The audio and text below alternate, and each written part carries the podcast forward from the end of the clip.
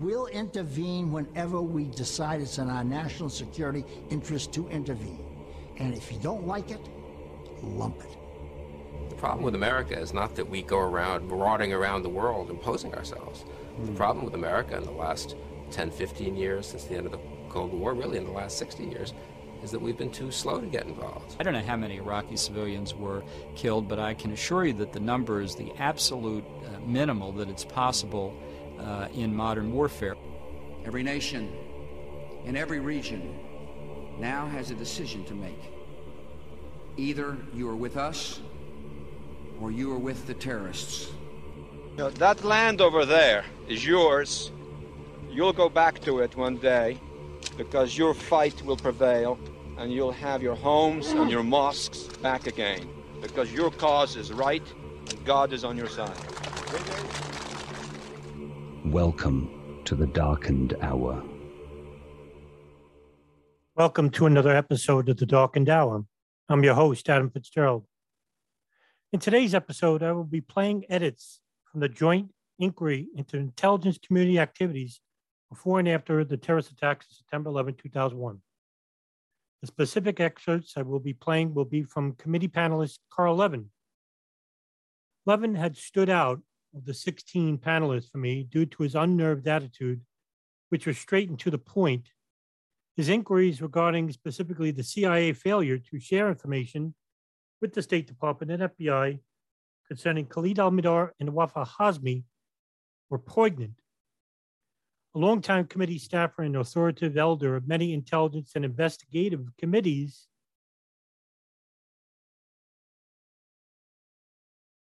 which spanned over 40 years, have made him to be one of the more invaluable and stoic congressional officials in history.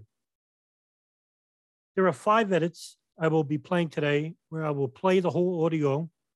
And then, after each one is finished, I will add additional commentary and offer my thoughts on the matter. The total audio commentary is just about 61 minutes, with the first one being about five minutes, 31 minutes, five minutes, 31 seconds long, which is a statement from Carl Levin himself. Thank you, Mr. Chairman. First, let me uh, thank you, Ms. Hill, and your staff uh, for getting us to the point where we are finally analyzing and presenting to the American people the significant intelligence failures which occurred prior to September 11th. At this stage of the inquiry, much is already evident. First, the intelligence community said that it was at war with Osama bin Laden. It had said so for three years prior to the attack of September 11th. Second, despite National Security Advisor Condoleezza Rice's assertions to the contrary, the use of a plane as a terrorist weapon capable of causing mass, mass casualties was neither ingenious nor novel, but rather a method of attack that the intelligence community knew that the terrorists were considering as early as the early and mid 90s. Third, there is much troubling evidence that information crucial to preventing attacks by Al Qaeda terrorists was not shared or acted upon by intelligence officials prior to September 11th. Those intelligence failures will haunt loved ones and their families and should also haunt us and motivate us to very strong and necessary reforms. Here's just a few examples that I'm summarizing from your report. In January of 2000, the U.S. intelligence community was alerted to a meeting of Al Qaeda members in Malaysia including two of the eventual hijackers of American Airlines Flight 77. The handoff of that information from the CIA to the FBI was bungled. The individuals were not tracked and inexplicably were not promptly placed on a, white, on a watch list. 10 days later, the two accomplices entered the United States on a flight to Los Angeles. Location of the individuals after they were finally placed on the watch list was also mishandled. Second, a July 10, 2001 memorandum from an FBI field agent in Phoenix to the Osama bin Laden unit and the radical fundamentalist unit at FBI headquarters requesting that an investigation be opened into foreign terrorist training at flight schools in the U.S. was never acted upon, nor was the Phoenix field investigation shared with the CIA as specifically suggested by the FBI agent. And this is not in your memo, but this is what we learned that nearly a year after the Phoenix memo, the FBI director was unable to explain to our committee who saw that request from the Phoenix FBI agent, what was done with the request, and who, if anyone, had been held accountable for letting that important information fall between some crack. Third, the August 16, 2001 arrest of Zacarias Moussaoui and the suspicions of the FBI agents in Minneapolis that he might be planning to undertake a terrorist attack using a plane. And the urgent request that a warrant to search his computer and other belongings were not acted upon by FBI headquarters. And I want to emphasize a point here. These were not some reports from unreliable sources. These were not unconfirmed statements. These were FBI agents that were asking for action. Their requests were ignored. Now, I believe it is critically important for the administration to release the Phoenix Memorandum, documents relating to the Minneapolis FBI office request, and other documents that will allow the American people to judge for themselves the significance of these missed signals and the failures to share information between and within the intelligence and law enforcement communities. The committee, I understand, has asked for declassification of those documents. That request is under consideration, I understand, by the administration in preparation for next week's hearings. And I, we've had discussion about this already this morning, but I, I do hope that the leadership of these committees, our committees, will let the administration know that our committees will seek congressional authorization by legislation if necessary, to declassify appropriate information if the executive branch refuses. We have chairman and vice chairman of our committees who've agreed on some matters. It seems to me that is enough for us as committees to automatically authorize them to seek legislation should the executive branch refuse. And that would go to future refusals, not just the previous ones. The American people understand that perfection is unattainable, but they also believe, as I do, that when errors are made, accountability, accountability is essential. If lessons are to be learned for the sake of the future security of our nation. Okay, that's the end of the first excerpt. That is Carl Levin's statement, in which many of the points that he raises will be asked to specific intelligence officials in the videos I'll be playing coming up, the audio. The first issue is the intelligence community said it was at war with Osama bin Laden in 1998. This is, of course, talking about the bin Laden fatwa, which was authorized by the group declaring itself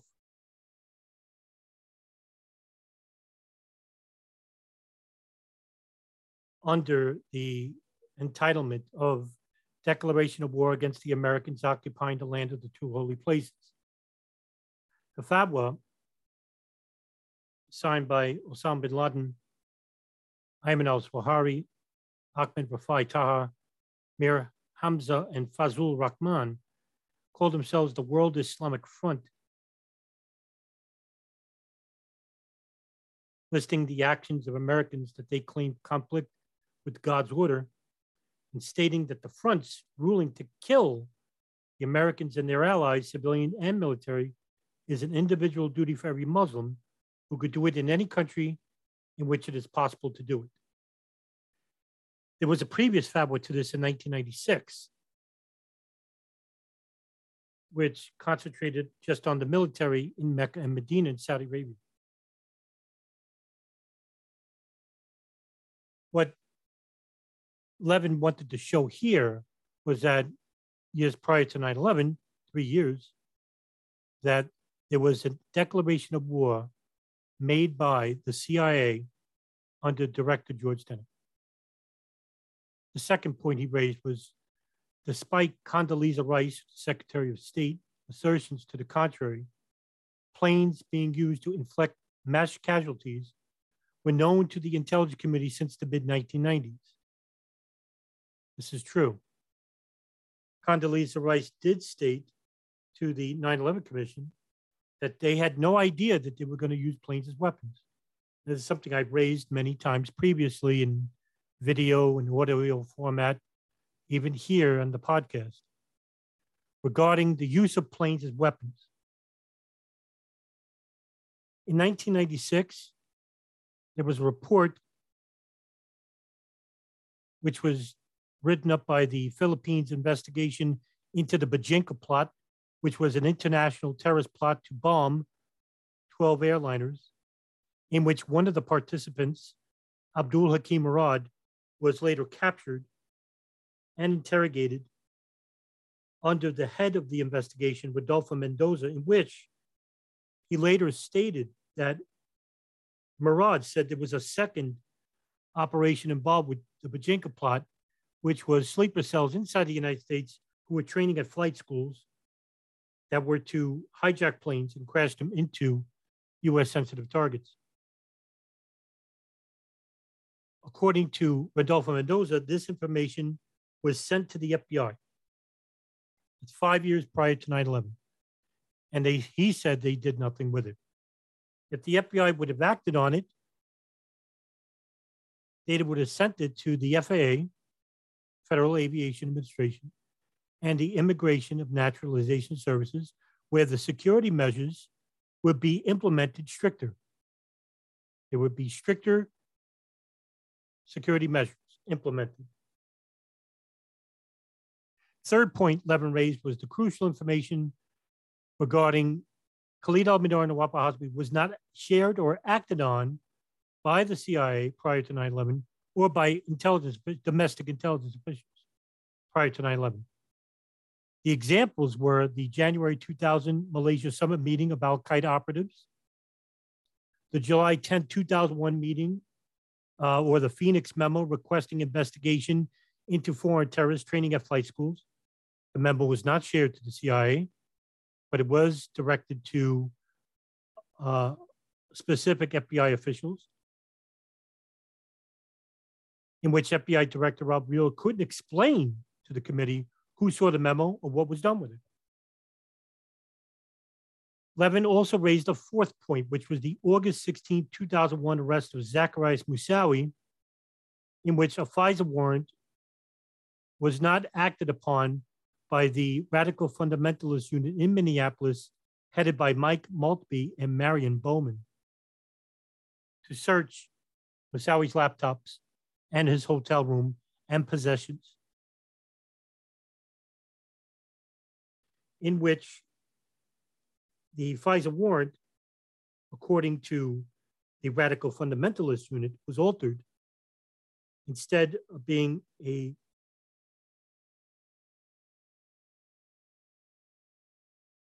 criminal matter, was an investigative matter. And there are arguments over the legality of wording within the warrant, which led Counsel Officer Colleen Rowley to write a very lengthy response letter personally to the FBI Director Robert Mueller later. Levin also states that the committee needs future documents, specifically the Phoenix memo, to classified review, and he wants to make them public. Public. And why not? this is an issue for the public unless there are certain things within these documents they don't want us to see. The question is why. But we'll get into that in the later reviews of these audios. Now, the second audio I'm about to play is 20 minutes long, in which Carl Levin interviews CIA official and an FBI agent who are hidden behind partition screens. And so their real names won't be uh, publicly known. However, since this interview took place on September 20th, 2002, the statement took place, Carl Levin's statement took place on September 18, 2002. This interview by Carl Levin regarding these two people was conducted on September 20th, 2002. And it is later publicly, is now publicly known through books and documents that the hidden official from the CIA is Tom Wilshire, the former deputy director of the bin Laden issue station, codenamed Alec Station, who was later on loan to the FBI's counterterrorism unit investigating the USS Cole bombing. The FBI agent hidden behind the other partition seated next to Wilshire is New York counterterrorism agent Steve Bongardt.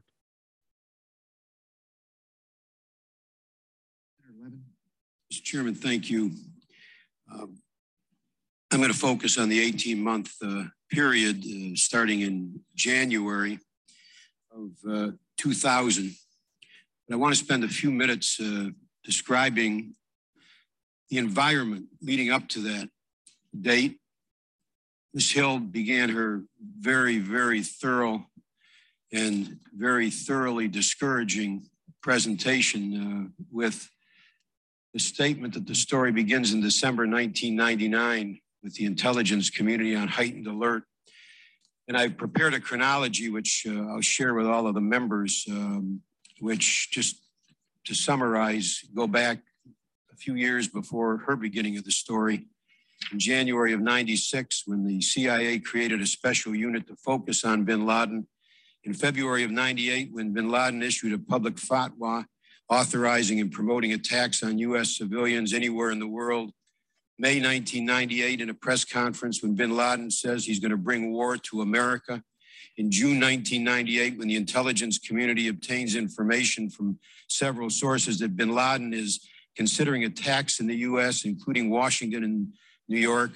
August 1998, when the intelligence community obtains information that an unidentified group from the Middle East are going to fly an explosive laden plane from a foreign country into the World Trade Center September 1998, when the intelligence community obtains information that bin Laden's next operation could possibly involve flying an aircraft loaded with explosives into a U.S. airport.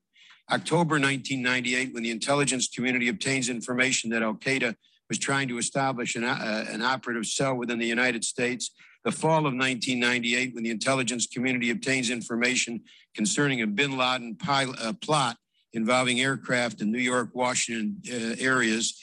And then in December 1998, when uh, we, uh, as we heard yesterday or the day before, when DCI Tenet uh, pro- provided some written guidance to presumably everybody in the CIA, declaring that the United States is at war with bin Laden and Al Qaeda.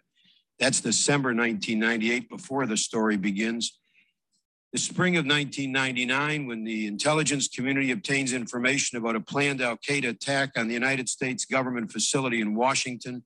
August 1999, when the intelligence community obtains information that bin Laden has decided to target for assassination the Secretary of State and uh, Secretary of Defense and the DCI.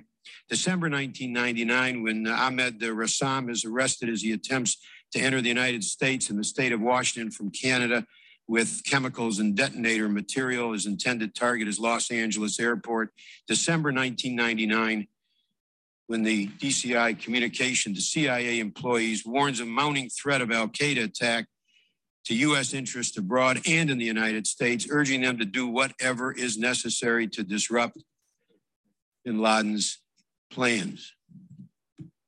That's the background.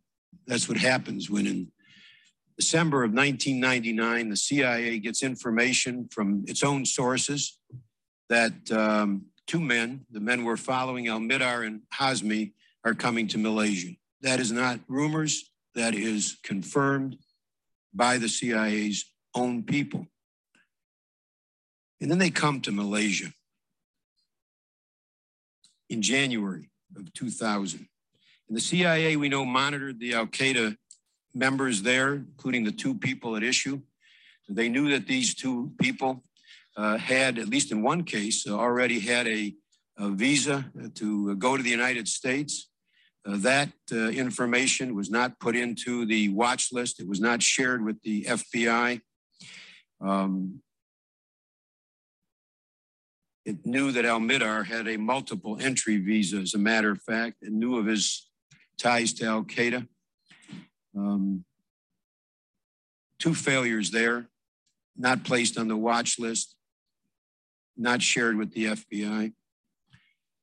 Then in March of 2000, the CIA found out that Al Hazmi had entered the United States at Los Angeles International Airport on January 15th, not shared with the FBI, even though they knew he entered the United States, not shared with the watch list.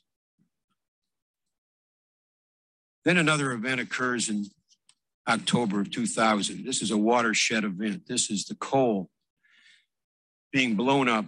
And by January of 2001, the CIA, the CIA knows that the Cole Planner was at that January 2000 meeting in Malaysia.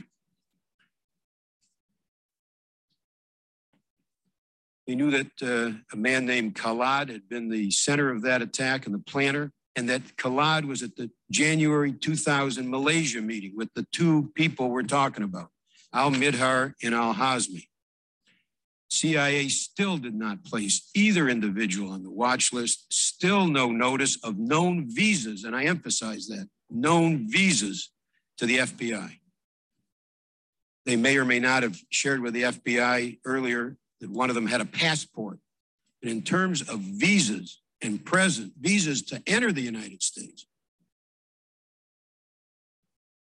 and the fact that one at least had entered the United States, Still, CIA doesn't place names on watch lists. Still, no notice to the FBI.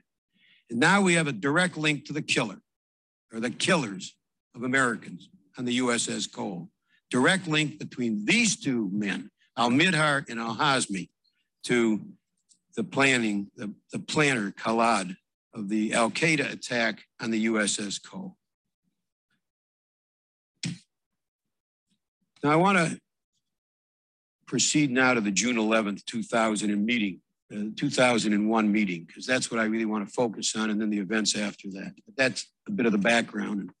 If I'm wrong in any of that, I would assume that our witnesses would correct me. On page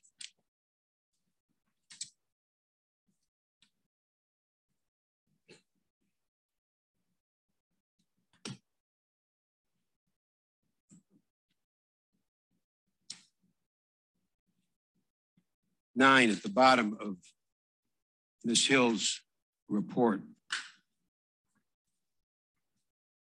It stated the following June 11th, 2001, FBI headquarters representatives and CIA representatives met with the New York FBI agents handling the Cole investigation. The New York agents were shown but not given copies of the photographs that they and, and told that they were taken in Malaysia. They weren't told that.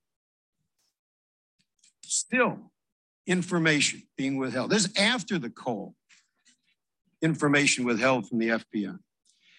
One of the New York agents recalled that Al Mihdhar's name was being mentioned. He also recalled asking for more information on why the people in the photographs were being followed. So we got an FBI now asking the CIA, why are you following these folks? He recalled asking for more information on why they were being followed and for access to that information. The New York agents were advised they could not be told why Al Mihdhar and the others were being followed. I, th- this is truly unbelievable. I, have got to tell you, you all, th- this is extraordinary. This has got nothing to do with information which can't cross a wall. This has to do with leads which are not shared with the FBI. Just simple leads. Information, which is so critical. Now, an FBI uh, headquarters representative told us in her interview that the FBI was never given specific information until it was provided after September 11th, 2001. And here's where I want to pick up with our witnesses. The CIA analyst who attended the New York meeting acknowledged to the Joint Inquiry staff that he had seen the information regarding Al Mihdhar's U.S. visa and Al Hazmi's travel to the U.S., but he stated that he would not share information outside of the, of the CIA unless he had authority to do so and unless that was the purpose of the meeting. Now, June 11th, New York. Now we've got the FBI asking the CIA, would you tell us why you're following these two guys? And according to the CIA analyst, to our staff, that information was denied because no authority to do so, unless that's the purpose of the meeting. So I'll ask our CIA officer, as far as you know, is our staff report correct? I would, uh, the whole staff report? No. Um, What I read could I just limit my comment to the June 11th meeting for right now? just on that, Okay. Um, is that correct, what I just read? I would, first of all, I would distinguish between um, one CIA officer saying, I, don't feel comfortable with sharing this information with, um, with a particular FBI individual from the entire corporate body of the CIA and its policy. The second thing I would say is that the CIA officer was there. Just there, ask you if this happened. not exactly that way. Okay, then tell us how it happened. I wasn't there. But what I will say is that when the CIA officer said, I'm not going to give you, um, Mr. or, you know, FBI agent, the, uh, this information, he was in the company of an FBI headquarters, uh, agent who, or analyst who had the information.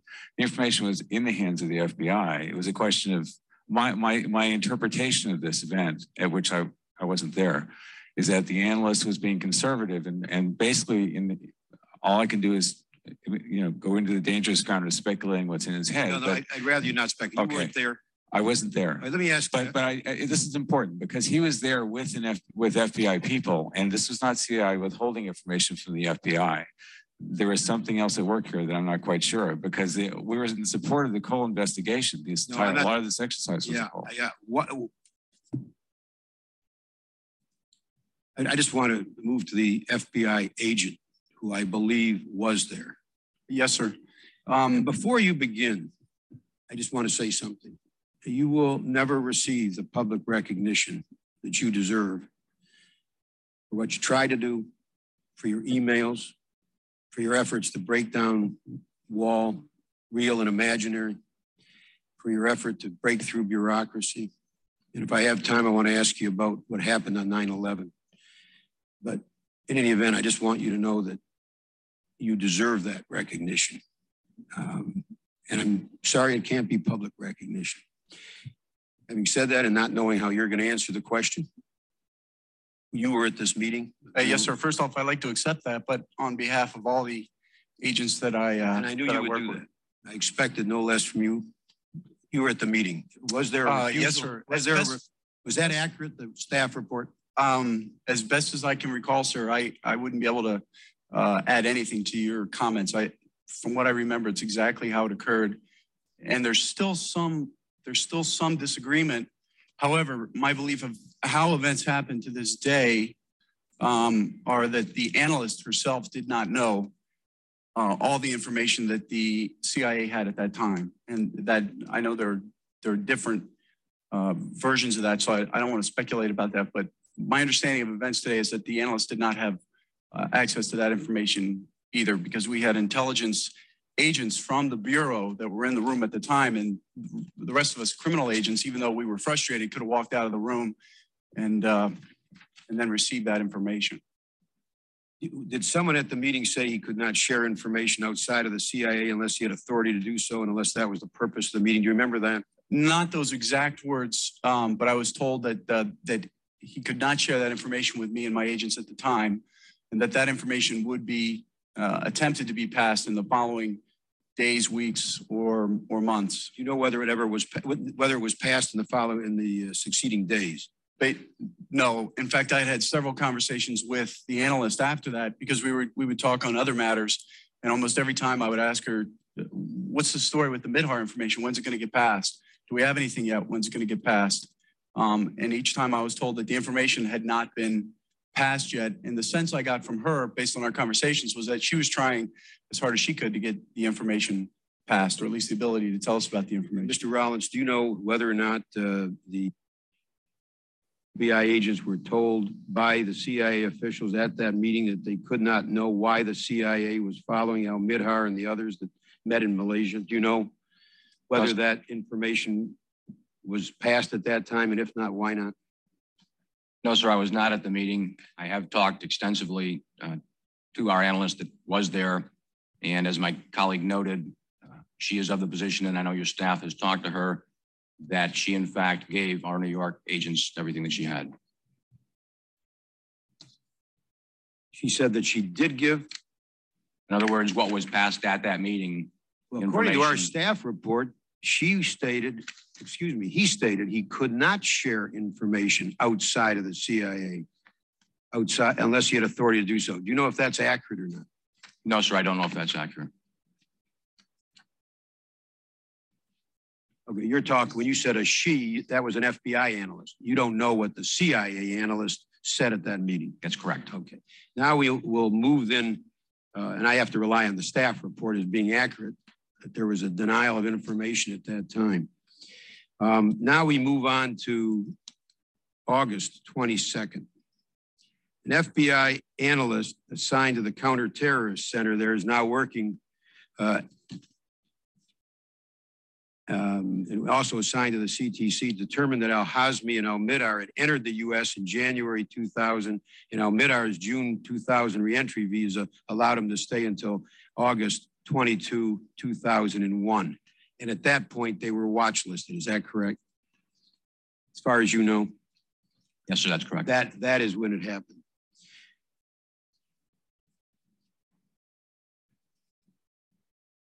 I think we have to know precisely, and perhaps we have to talk to the people other than the FBI agent who is here who confirms what our staff report says to the best of his knowledge. I think is, this is such an important question that if there's any difference on this from the staff report, we should hear from the CIA. And I would ask our CIA officer who is here to take that request back. And if there is a difference that that officer had recollection wise uh, as to what happened at that meeting, whether or not she did in fact refuse to let the FBI know in June of 2001 why the CIA was tracking these two men. Hmm. Why they didn't say at that time that we knew that these two men had visas to the United States. The FBI still didn't know that. That still wasn't on the watch list. As of June of 2001, now this is 16 months after the CIA knew that these men had visas to come to the United States, had entered the United States. Still, according to our staff report, there is this refusal on the part of the CIA to share this information. And this is critically important information. I, I think that we've got to have accountability in this system. And that failure is massive. And if that information should have been shared and should have been shared a lot earlier, and if watch lists should have been entered, and if FBI should have been notified, which it seems to me it's clear all that should have happened, then we've got to know who is responsible for those failures. If we're going to really break down walls, real and imaginary, we've got to have accountability. I, I, if I have one minute left, I'd like to ask our FBI agent to tell us what happened on 9 11 as to what he tried to do and as to a passenger list. I understand if this is okay, non classified. No, it was, it was, uh, we had come back from um, the buildings all in a state of shock. Um, and there was a, uh, a brief at that time uh, by the analyst at headquarters um, over who was actually on the manifest. And uh, when we heard the name Khalid Al Mihdhar, um, obviously I, I was upset, made no bones about being uh, saying the fact that I was upset. And um, I know the analyst was very upset also, so it wasn't just necessarily on uh, on one side, but um, it was in the afternoon during a conference call that we and I, and I, and I remember exclaiming, "This is the same Khalid Al-Mihdhar that that we had talked about for three months." And um, and I remember a supervisor at the time saying, and rightly so, that they had done everything by the book with regards to at least what the FBI could do based on current understanding of of, of what the laws were. Uh, but at the same point in time, realizing how ludicrous that, that statement sounded to me, um, it, it just didn't sit well. What I know of the information that was being sought, there was no barrier to that information being shared, that these persons were suspected of being terrorists. That could have been shared with the FBI. Um, and the fact that they were suspected of being in the United States, that could have been shared with the FBI. I don't know of any prohibition in law in terms of messing up criminal investigations for that information, not just that information, not to have been shared. The reason that June meeting is so critical, there's many reasons why it's critical, but one of them is, Mr. Chairman, that Al Mihdhar was out of the United States in June of 2001. He came back in, as I understand it, in July of 2001. If he'd been put on the watch list then, at that June meeting, he could not presumably have come back into the United States. Um, and uh, I, I, think that there's, you know, it's one thing to say that the dots weren't connected, and they weren't, even when there was an effort made to connect them at a June meeting. The effort to connect the dots was frustrating. It's another thing when the dots aren't even put into the file, when the dots aren't put into the watch list, when the information isn't even shared. That's that's even preliminary to connecting dots is simply to get the dots in place where someone can connect them. We didn't even see that. So we have failure piled upon failure here, I believe. I hope there's going to be some accountability and some answers where there are so far none. But again, I want to thank our witnesses, all of them, and I want to thank Ms. Hill and her staff for an extremely thorough report, uh, which I hope will uh, shake up some things. Thank you. Okay. Well, in this audio, Levin describes the environment leading up to the 9 11 attacks by outlining the number of intelligence reports which were warn, warning of known terrorist groups and the created intelligence operations centers to focus on those reports uh, to act on the intelligence from them. Um, one being the Bin Laden Issue Station, which was a CIA analytical station, virtual station, which was uh, created in 1996. Um, and since 1996 to the summer of 2001, the reports warned of terrorists wanting to hijack planes and use them as weapons, which included bin Laden's two fatwas, Al Qaeda conducting terrorist operations under the monitoring of said intelligence community, and the knowledge of certain operations before they were carried out. Um, whether now this would give rise to conspiracy theories, whether they wanted these things to happen, or was it basically just a case of malfeasance? Or just wrongdoing from the competing agencies. We're talking about the domestic agencies. Also, Levin makes it a point that the CIA withheld information from the FBI as well as the State Department, regarding Khalid al Mihdhar and Nawaf al Hazmi, two known Al Qaeda operatives who were attending in January of 2000 an Al Qaeda summit meeting in Malaysia, in which the NSA heard about this meeting through a phone call made at a home in Sana'a, Yemen, which was later known to be a, an Al Qaeda communications hub, whom incidentally the joint inquiry barely asked any questions to the NSA. And this is my main problem with the two congressional inquiries, Joint House or the 9 11 Commission, basically ignoring the NSA, which had two wiretaps, active wiretaps, bin Laden satellite phone, and the Al Qaeda communications hub in Yemen, in which the CIA asked Malaysian authorities to take photographs of anyone attending this meeting, in which they were passed on to the CIA's Alec station, the bin Laden issue station, was also named Alec station. The CIA collecting intelligence which showed that both men had a US visa and had entered the United States while withholding that information, while also knowing that they were also involved with the US's Cole bombing later.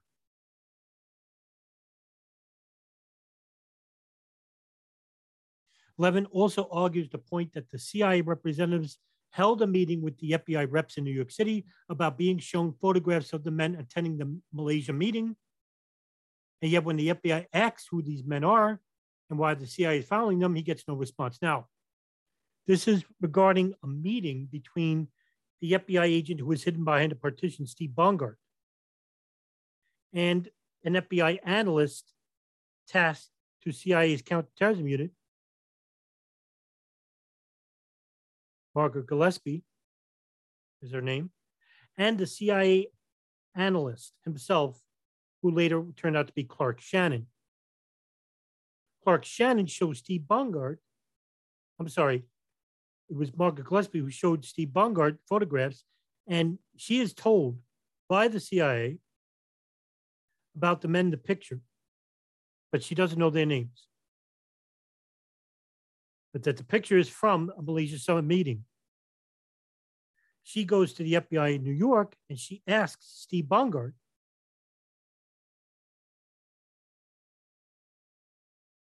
who these men are. Now, she doesn't know the full names. Steve Bongardt says, Who are they? And she can't tell them. That information is from the CIA. She can't share that with the FBI, even though she is part of the counterterrorism team, and she is from the FBI, but she is on loan working with the counterterrorism unit in the CIA. Later, that CIA analyst would tell the Joint Inquiry staff, which wasn't a public uh, viewing, that he had seen information regarding Al Mihdhar, US visa, and Al Hazmi's travels to the United States. And in a second meeting, Clark Shannon would meet, have a meeting with Steve Bongardt and Dina Corsi, an FBI agent in New York, uh, from the Washington, D.C. Bureau, in which he tells them it's Khalid al Mihdhar and Nawaf Hazmi, but he doesn't tell Steve Bongardt that they have a U.S. visa or that they're inside the United States, but he does tell them they have a Saudi passport.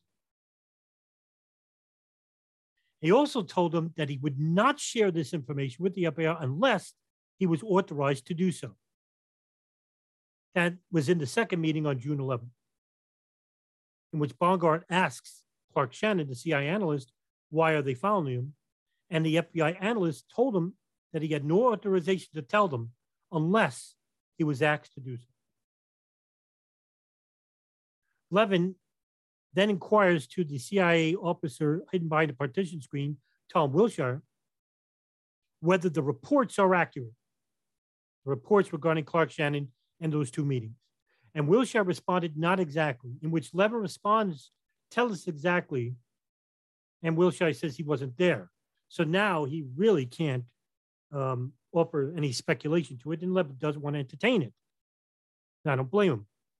But Wilshire then responds that the CIA analyst, Clark Shannon, with the FBI agent, Steve Bongard, and Margaret Gillespie, who's an FBI agent who worked at Alec Station, knew about the information. And Wilshire would later give an excuse saying that the CIA didn't withhold information because the FBI agent was there and knew of the information. However, that's not particularly true because Margaret Gillespie doesn't know that they were inside the United States or that they had dual US visas. However, the FBI agent, Margaret Gillespie, can't share the information since the information is from the CIA station, not allowed to reveal information without authorization. Does that sound familiar?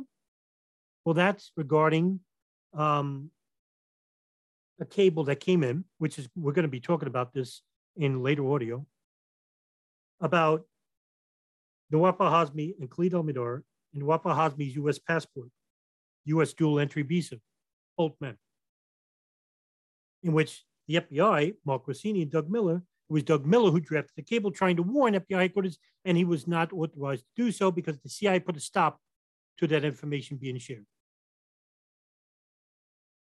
Also, Levin asks the FBI agent hidden by the partition screen, Steve Bongardt, who was present at the meeting and whether these meetings and conversations were accurate, in which the Steve Bongardt says that there was some disagreement about the uh, details. However, the FBI agent, Margaret Gillespie, didn't know all the information the CIA had at that time. That's right, because like I said, she didn't know that they were already inside the United States, Khalid al-Mihdhar and Nawaf Hazmi, and that either man had a dual U.S. visa.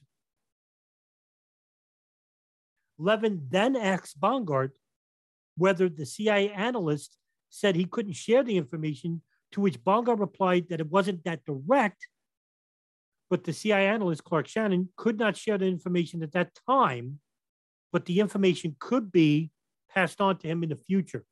But that future never came. In which Levin then described, then later asks Bongardt whether it was shared at the later date, to which Bongardt replied that the CIA analyst at Alec Station, in which he doesn't name, but it is Michelle Ann Casey, in which he's asking Michelle Ann Casey whether they will receive information regarding Khalid al-Mihdhar. And the analyst said they will try. The analyst is Michelle Ann Casey at Alec Station. Later on, Bongardt would get into a huge shouting match with Michelle Ann Casey regarding that Khalid al-Mihdhar and Nawaf Hazmi being inside the United States, in which he finds out in August of 2001, one just weeks prior to the September 11 attacks, in which Bongardt would later reply, and this is coming from Kevin Fenton's Disconnecting the Dots and Ray Nowosielski's book, The Watchdogs Didn't Bark. Steve Bongardt replied, Well, they're not here on fucking Disneyland.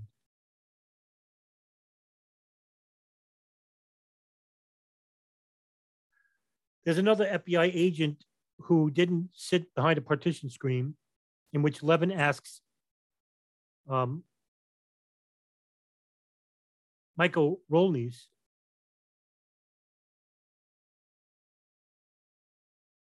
um, whether or not the FBI agent was told by CIA analysts that they could not know why the CIA was following Al Mihdhar and Al Hazmi were being followed by the CIA in January 2000.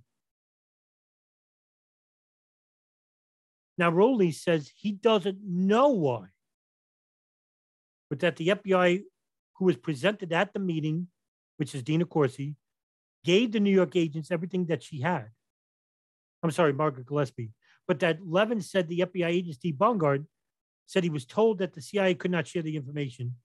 And Levin even asked Rolince if that is accurate, and Rolince says he doesn't know. Now, Rolince basically wasn't there.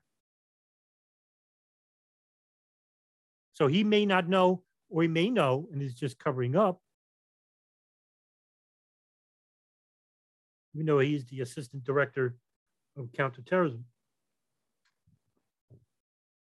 The issue of the August 22nd, 2001 meeting between an FBI analyst, Margaret Gillespie, working at Alec Station, determined that Al Hazmi and Al Mihdhar entered the United States in January of 2000. And at that, that point, when she finds out, it's at that point where they were watch listed. Rolince was asked the question whether they were watch listed. He said, yes, that's correct. That Gillespie did find out on August 22nd, 2001, that Al Hazmi and Al Mihdhar were inside the United States. Now, this is much too late. Doesn't matter.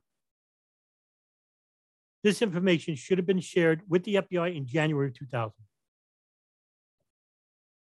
Levin uh, uh, brings up the point again why the FBI were not made aware of the CIA at the meeting between the CIA and the FBI in June of 2001, June 11th, and why the FBI agent didn't warn our colleagues, or why the CIA analyst, Clark Shannon, didn't tell Steve Bongardt about Al Mihdhar and Al Hazmi, who were in possession of a dual U.S. visa, or that they were inside the United States.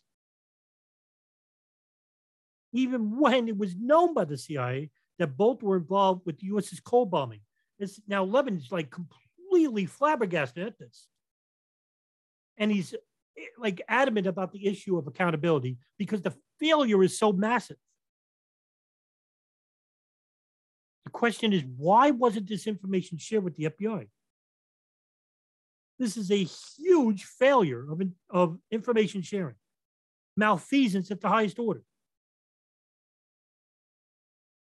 The CIA knew that both of these men were involved with the USS Cole bombing, were at the Malaysia summit meeting in January 2000, in which the alleged plotter of the USS Cole bombing, nicknamed Khalid, his real name is Walid bin Attash, and he's currently at Gitmo, Guantanamo. And that link alone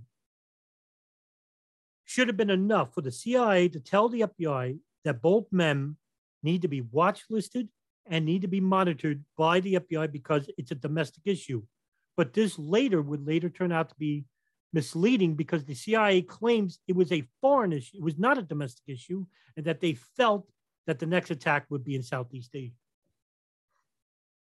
At the end, Levin asked Steve what happened on 9 11 regarding a brief by an analyst at Washington headquarters about the flight manifests, in which one of the names, Al Mihdhar, that Bongardt heard about one of the names being on a flight manifest, Khalid Al Mihdhar. And when Bongardt heard this, he said, This is the same Al Mihdhar we've been asking for the last three months about the CIA and information that they withheld. And he was upset. And so was the supervisor, uh, the, uh, the analyst who told him about the flight manifest in Al Mihdhar's name in which the supervisor later told Bongardt that we did everything by the book regarding information. But the, but the information was not shared by the CIA to the FBI.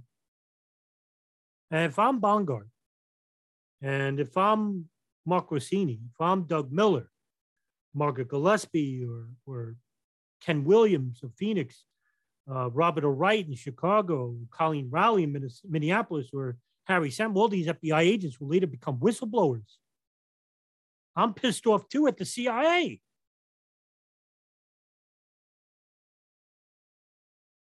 What's even worse was that this that Khalid al-Mihdhar left the country for Yemen in June of 2001. And if he was watch listed in early of 2000, initially when he came into the country, he would have been immediately monitored. When he came back in July of 2001, and put on a watch list. But he was on a put he was put on a watch list one month after he returned to the United States. Incredible. All right. The next audio is Carl Levin interviewing FBI agents hidden behind a partition screen. That FBI agent name is Ken Williams out of Phoenix.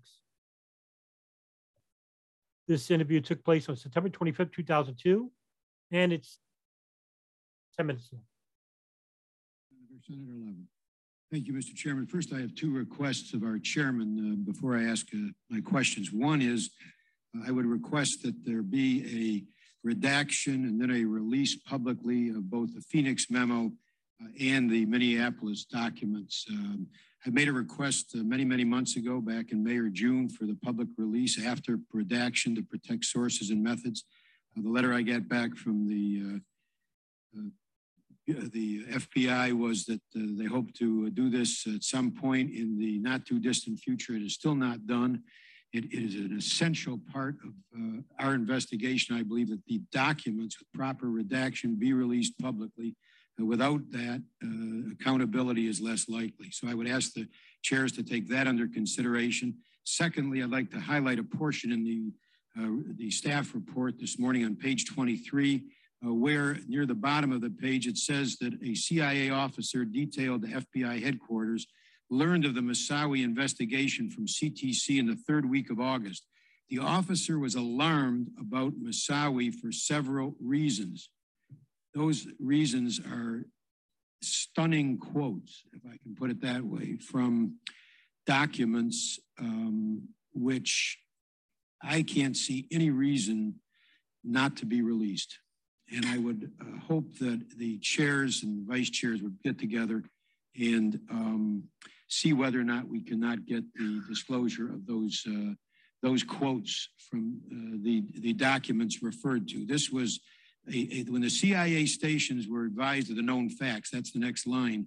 Uh, all I can tell you is that the reference there are to uh, uh, specific uh, decisions, findings made by that officer, which were directly relevant to this investigation into these events.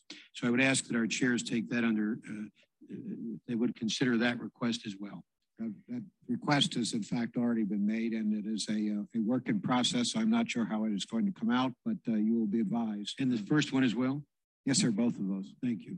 Third, uh, now the uh, questions. Um, this would be for our headquarters agent. Uh, the Phoenix FBI agent recommended that FBI headquarters, quote, should discuss the concerns raised by the agent in the Phoenix memorandum with other elements of the U.S. intelligence community and task the community for any information that supports Phoenix suspicions.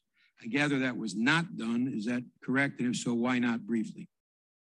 Um, I, have learned, obviously, post 9 11 of, of, some of the actions that were taken both by the field and by the analysts. Um, in, in, fact, it's my understanding that our, our Phoenix division had, in fact, discussed a number of the subjects, in fact, maybe all of them, and maybe my colleague could, could, could comment on this also, with the CIA and at a couple of meetings, the issues of um, the issue of um, the infiltration of the airline industry um, by terrorist subjects was discussed. All right, so therefore you're saying that the headquarters, your unit, uh, did in fact um, discuss the concerns raised by the agent with the intelligence community. Is that what you're saying? You acted on that request? No, no, I'm not. I'm saying. Why did you not act on that request?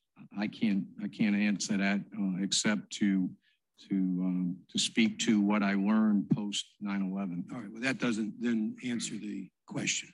You don't know why you didn't act on that request at the time. Is that the answer to the question? That's correct. Now, the next question then relates to the Minneapolis issue which is here you've got, to go back to Phoenix, in, in the case of Phoenix, you've got a, an agent here who says, requests specifically that these concerns be shared with the intelligence community.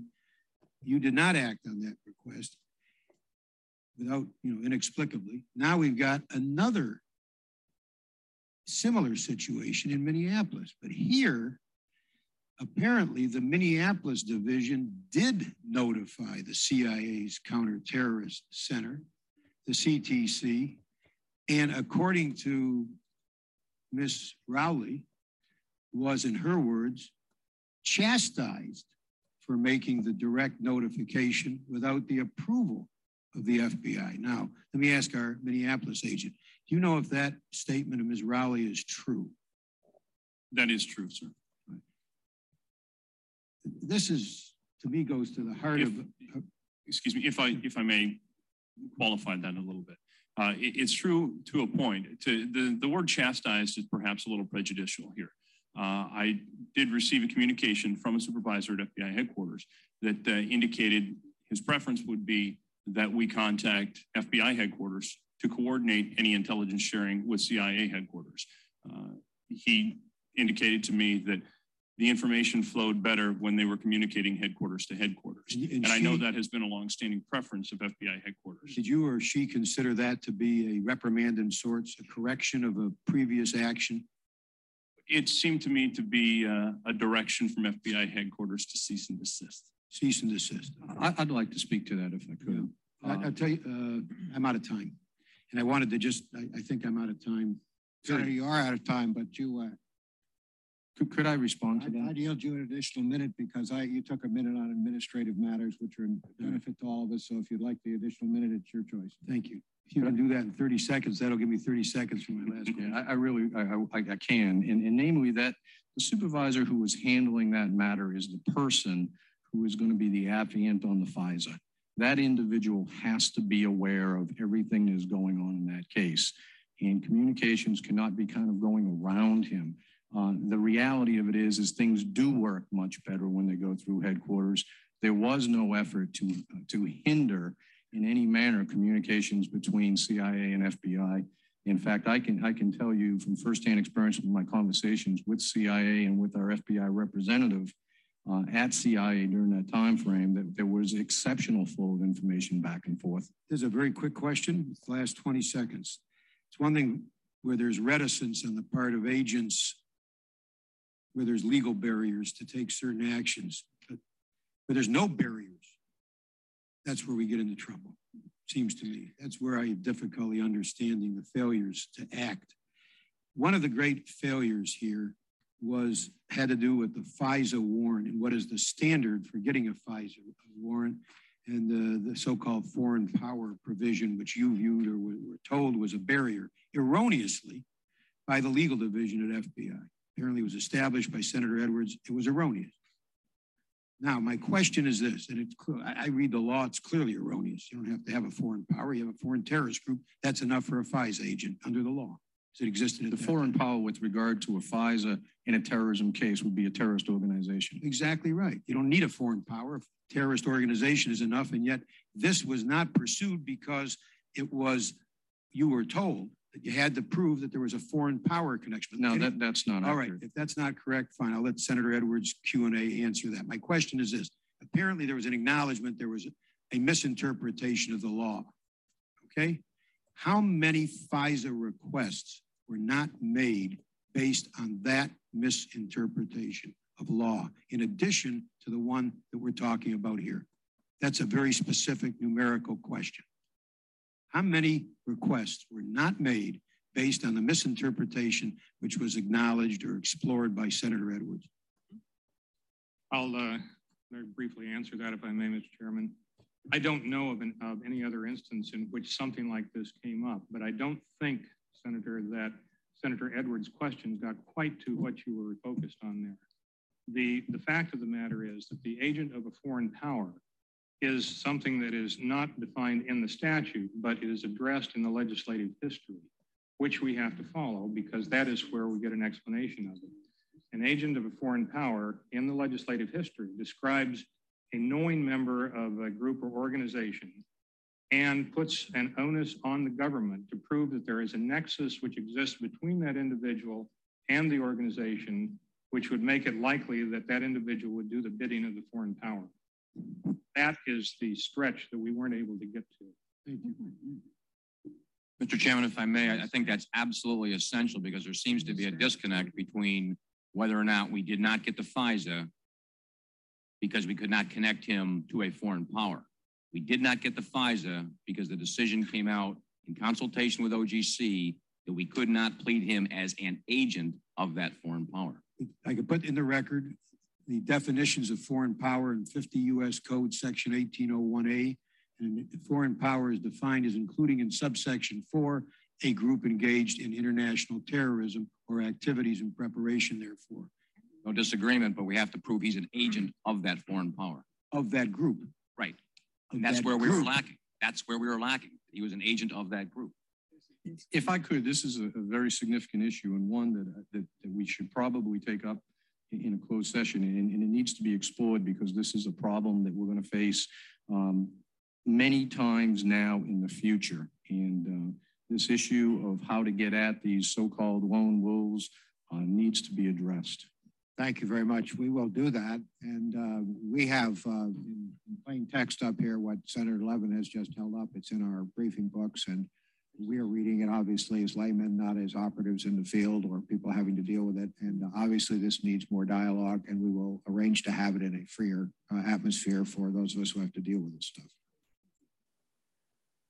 Okay, so there were three FBI agents, two behind a partition screen. One of them being Ken Williams of Phoenix. The other one, I had no, I have no idea who he is to this day.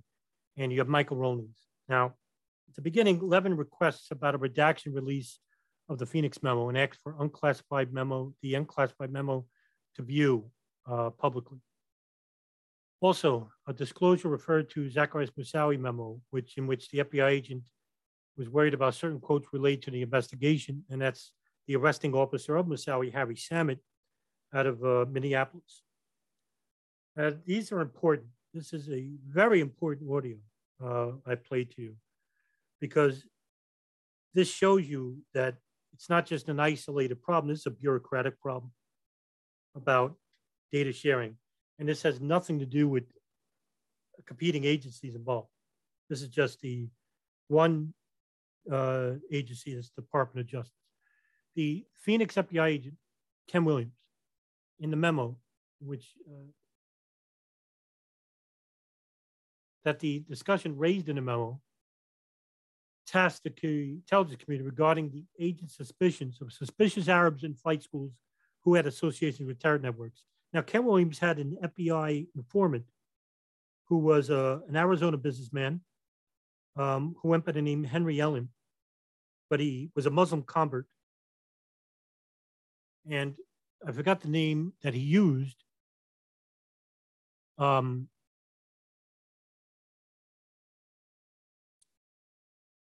the Muslim name that he used. However, that, that he went by. Um, Ellen was uh, a longtime supporter of Yasser Arafat of the Palestinian Liberation Organization that went to uh, Israel and met with Arafat, um, was a supporter of the Palestinian cause in Arizona. So he was well known in the Muslim community. And he found out through his contacts and associates that there was a number of suspicious Arabs who had ties to terrorist networks um, and terrorists abroad who were training at flight schools. And this was uh, this intelligence was given to Ken Williams, who was his handler. Now, Ken Williams, this is the reason for the Phoenix memo, a huge part of it, and also the investigations that Williams conducted thereof. Now, Ken Williams said that this request regarding the memo was not acted by the intelligence Committee and said his concerns in the memo were not acted on by anyone. Not to the FBI agents that were uh, faxed regarding the memo, which included John O'Neill, the New York Counterterrorism Unit, Minneapolis Field Division, New York, Washington, D.C., and Director Mueller.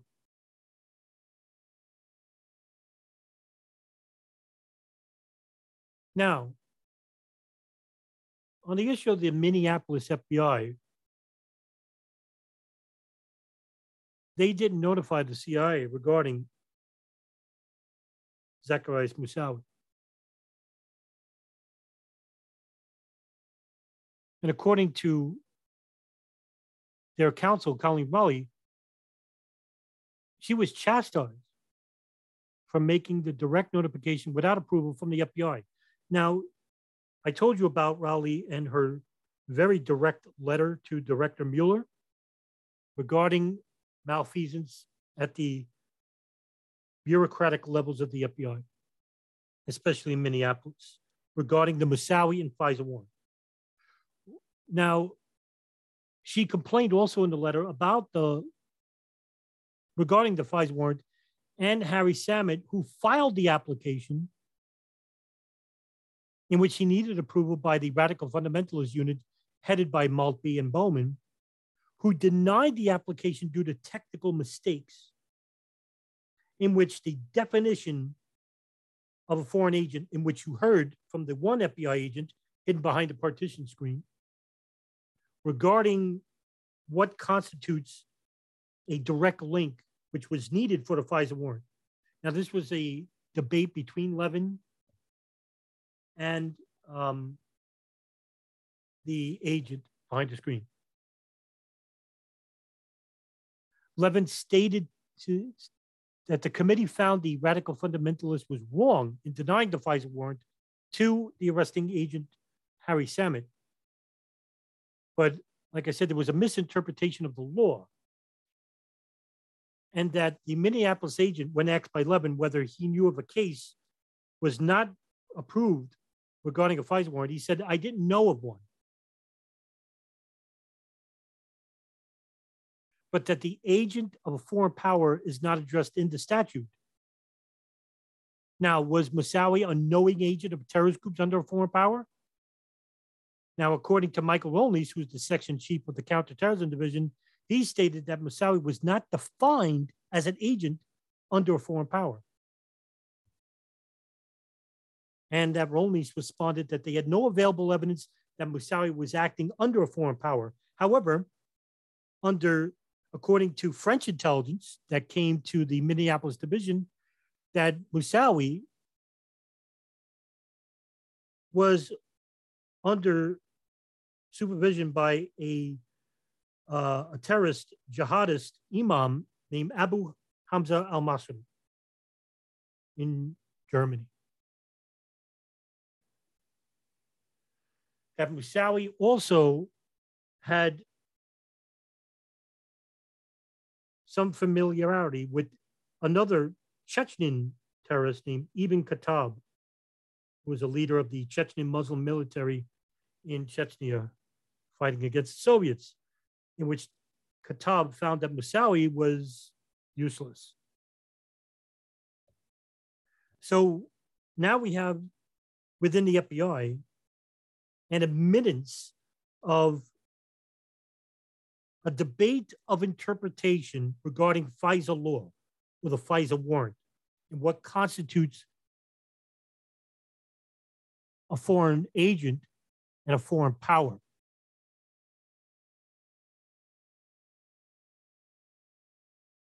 And according to Colleen Rowley and Harry Samit, that Moussaoui's links with Abu Hamza al Masri and even Ibn Khattab should have been enough. Guess what? By law, yes, it should have been enough. Now, the next audio I'll be playing is from September 27, 2002, in which Carl Levin interviews the director of the counterterrorism unit, Cofer Black. And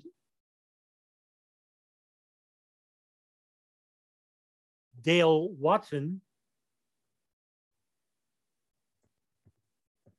of the FBI's counterterrorism division, in which he was the former executive assistant director of counterterrorism.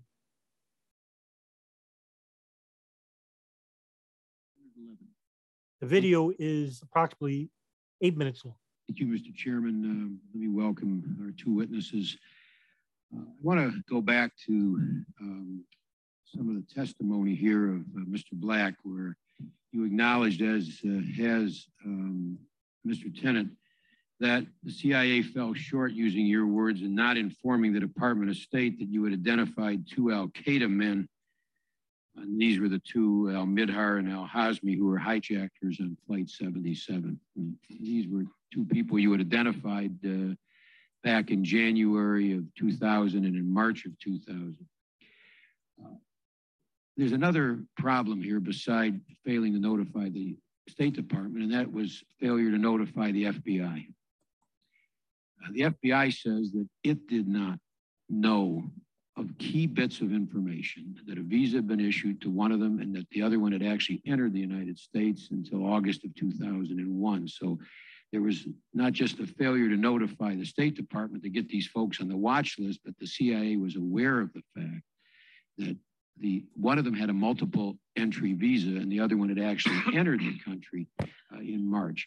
Why was, and by the way, this is not nothing to do with intelligence information and nothing to do uh, with uh, not crossing a line between uh, criminal uh, investigation and intelligence in, investigation. This was public information. This was a visa had been issued and somebody had traveled actually to the United States. My question is this, why, why was the FBI not notified by the CIA of those two critical facts about two people that the CIA had identified as terrorists uh, until August of 2001. Um, we, uh, because of the uh, nature of our work being very fast paced, there was communication. Uh, and uh, there was communication between the CIA officers and the Counterterrorism Center um, and individuals in the FBI, particularly a CIA officer assigned to the FBI. Were phone conversations, emails, things like that. Um, in particular, the lapse that um, we're referring to is to do the, the, the extra work of submitting a formal report to the State Department uh, into their lookout system, tip off, so that action can be taken. Um, there was communication. I think you have a very good point. We have admitted to the lapses of not submitting a form, a report in a form that um, would be actionable, but there was communication, but there's also um, um, an incredible amount of work.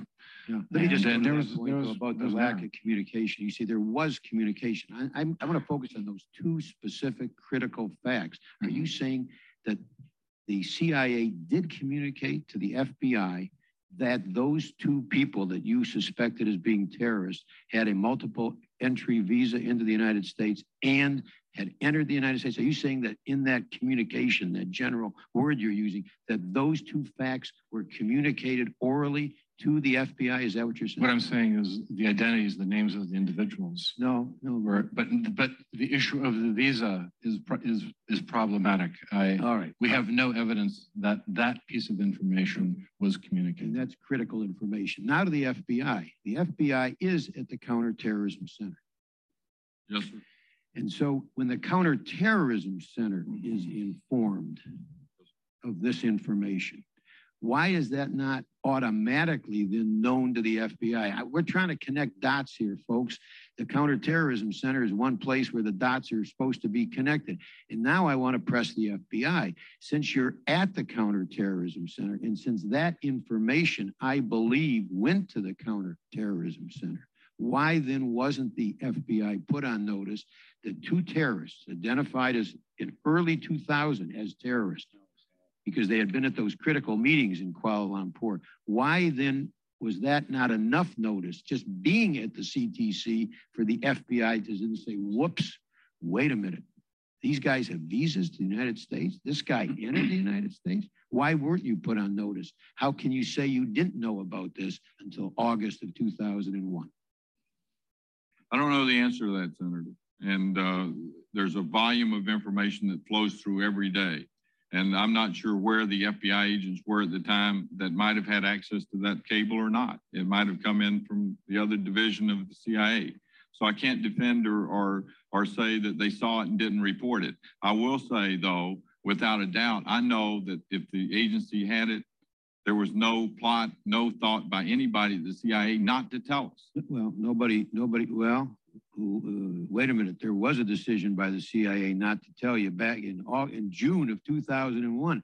They were sitting there at a meeting and the decision was made at that meeting in New York not to tell the FBI about it. That was a CIA decision for reasons that totally mystify me because this is not criminal investigation versus intelligence. This isn't blurring the line, violating rules and regulations. This has got nothing to do with that. This is public visa information. This is public travel information, commercial travel information.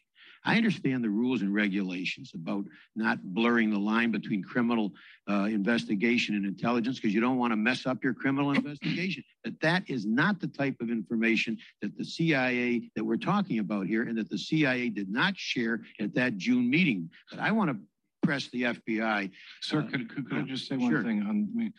Uh, as we understand it, sir, the CIA analyst was not permitted to provide all the information FBI criminal investigators wanted because of laws and rules against contaminating crim- criminal investigators with intelligence information. I, I understand that. Okay, Uh, But you're saying you could have put it and should have put it on the watch list of the State Department. This isn't but polluting criminal investigation. This is stuff that should have gone on the watch list by your own acknowledgement. This is a visa. That's public information. That this is commercial travel. That is public information. There is no pollution of criminal investigation whatsoever under any regulation by simply the CIA telling the FBI, hey, watch these folks. We have identified these folks as terrorists. These folks have entered the United States. That's all you have to tell them. You don't have to go into sources, methods. You don't have to talk about wiretaps. You don't have to talk about anything. Just that these folks, identified by us, have now entered the United States. That's all we're talking about. There's no violation of any rule, any regulation that I know of by simply telling the FBI that. And I think you acknowledge that when you say we should have notified the State Department to put them on a watch list. That makes it the kind of information which is and should have been available to the FBI. My time is up. If the chairman wants to give them time to comment, that, that would be up to the chairman. I would welcome it, but I can't press that any further with that red light on. Certainly, if your answer is brief in this response, we Just make it, for- uh, in my view, I think we're talking about two separate things. On one hand, we're talking about the, the New York meeting uh, between the CIA and the FBI, and on the other, we're talking about the watch listing um, issue. Yes, the whole purpose of the system is to provide um, this type of information to the Department of State. Okay, so this is very direct. Now, you'll notice that Levin is very authoritative with the heads of intelligence, especially the CIA. And when you have careerists like Cofer Black, Tom Wilshire, and later the final audio will be George Tenet, you know, these guys were basically not used to not used to being uh, told no or answer the question. Levin, this is the reason why I'm doing the podcast. Levin is rather adamant about pressing the issue of accountability in regards to data sharing, specifically in this instance between the CIA and the FBI. Now, this is just one issue. I, you know, there are a number of issues in which the Joint Intelligence or the 9 11 Commission basically didn't address which was basically foreign intelligence, Israelis and Saudis, the NSA, which was basically covered up. Um, and, you know, this issue is just one issue, and this is a huge, glaring issue. Now, Black's earlier opening statement, he acknowledged that the CIA fell short in not informing the State Department about Nawaf al-Hazmi and Khalid al-Mihdhar uh, in which the CIA identified in January 2000. Now, Levin also brings up that the CIA also failed to notify, not the just the State Department, but the FBI, that the CIA was aware of the fact that Al Hazmi and Al Mihdhar had multiple entry visa. Now, this is public information, okay? This should have been shared with the FBI. And that's Levin's main argument in this audio.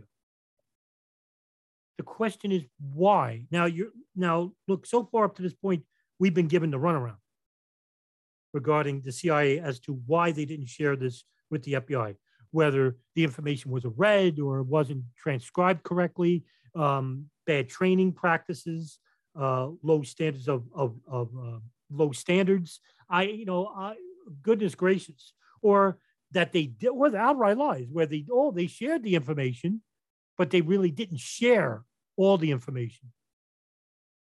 Now, at least Black, now Black responded that there was communication between the CIA's counterterrorism center and the FBI. Now, what, now what does that mean, really?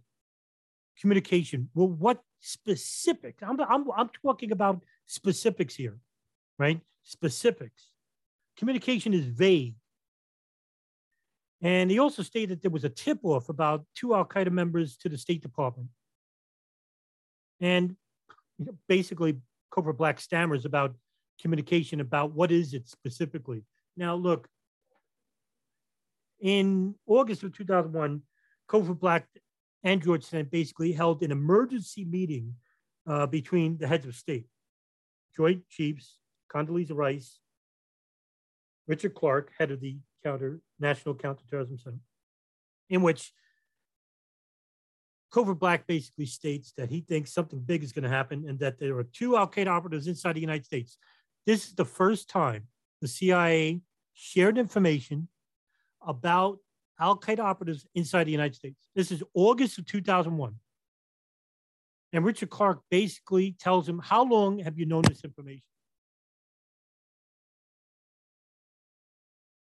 Why was this information withheld? Why? That's what we want to know. Why? And we're not getting that answer.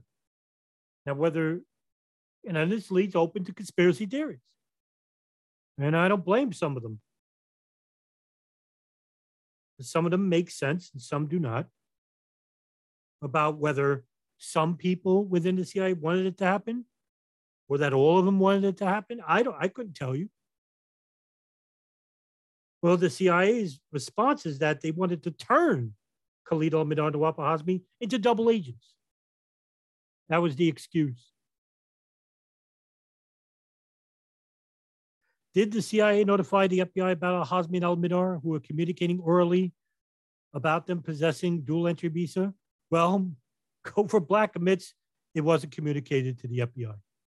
of course, it wasn't. No one told them that. Why? Because if they did, it's now a domestic issue. And now the FBI is in charge of investigating Khalid al Mihdhar and Nawaf Hazmi. As long as they're not told that, the FBI has no jurisdiction because these two men were outside the United States. And outside the United States, the CIA was in charge of the operation involving the Yemen hub and any operations about terrorism outside the United States. This is about controlling information. Now, Levin states that when the FBI's counterterrorism center was informed that, that both Al Hazmi and Al Mihdhar, why didn't the FBI put them on notice on a terrorist watch list? Now, that information was shared finally in July of 2000, uh, June, uh, August 2001. So why didn't the FBI put them on a terrorist watch list? But Dale Watson, the former assistant FBI director for counterterrorism, in which he says in the audio that he doesn't know why. This is another bureaucratic problem. How could he not know why?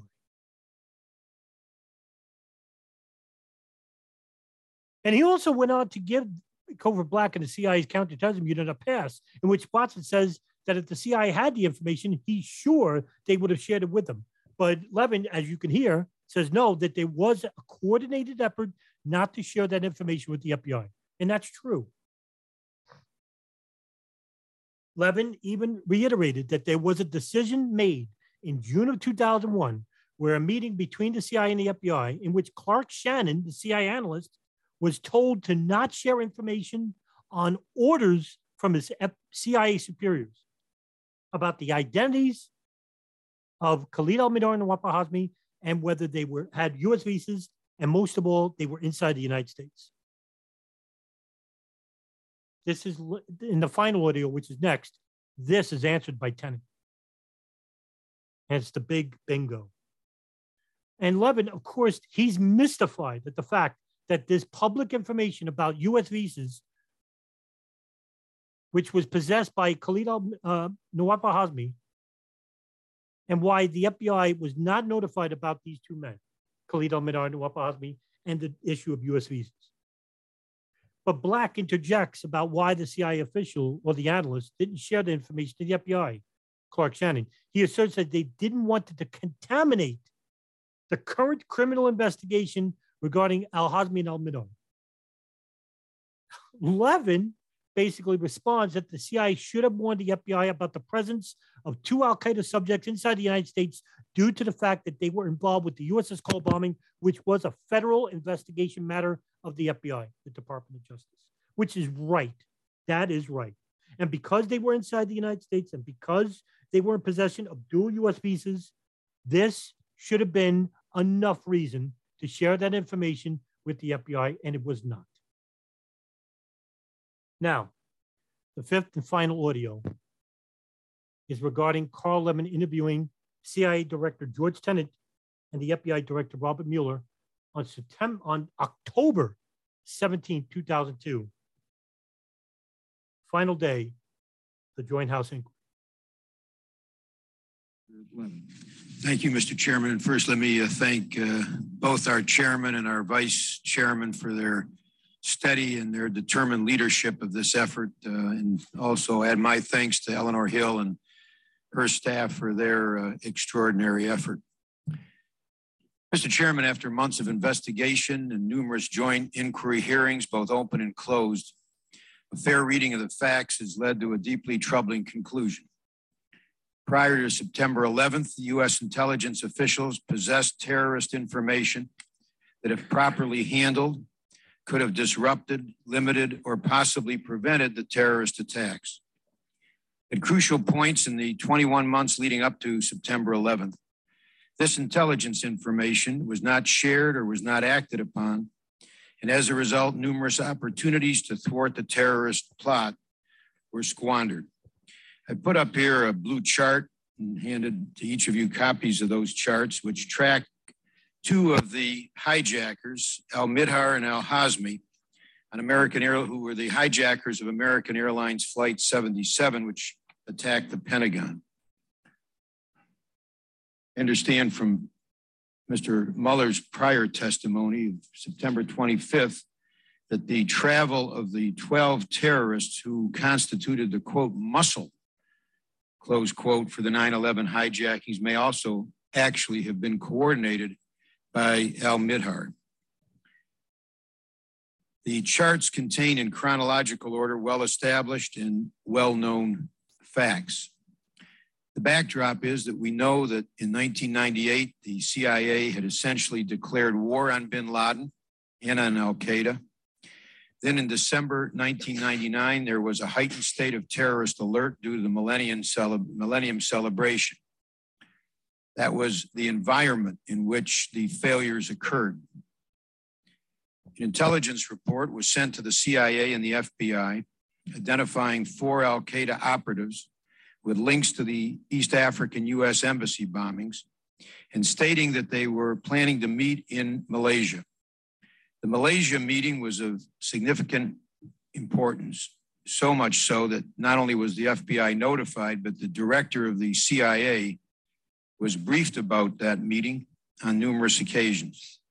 The CIA monitored the meeting in Malaysia, which took place from July 5th to July 8th, 2000, 20 months before September 11th.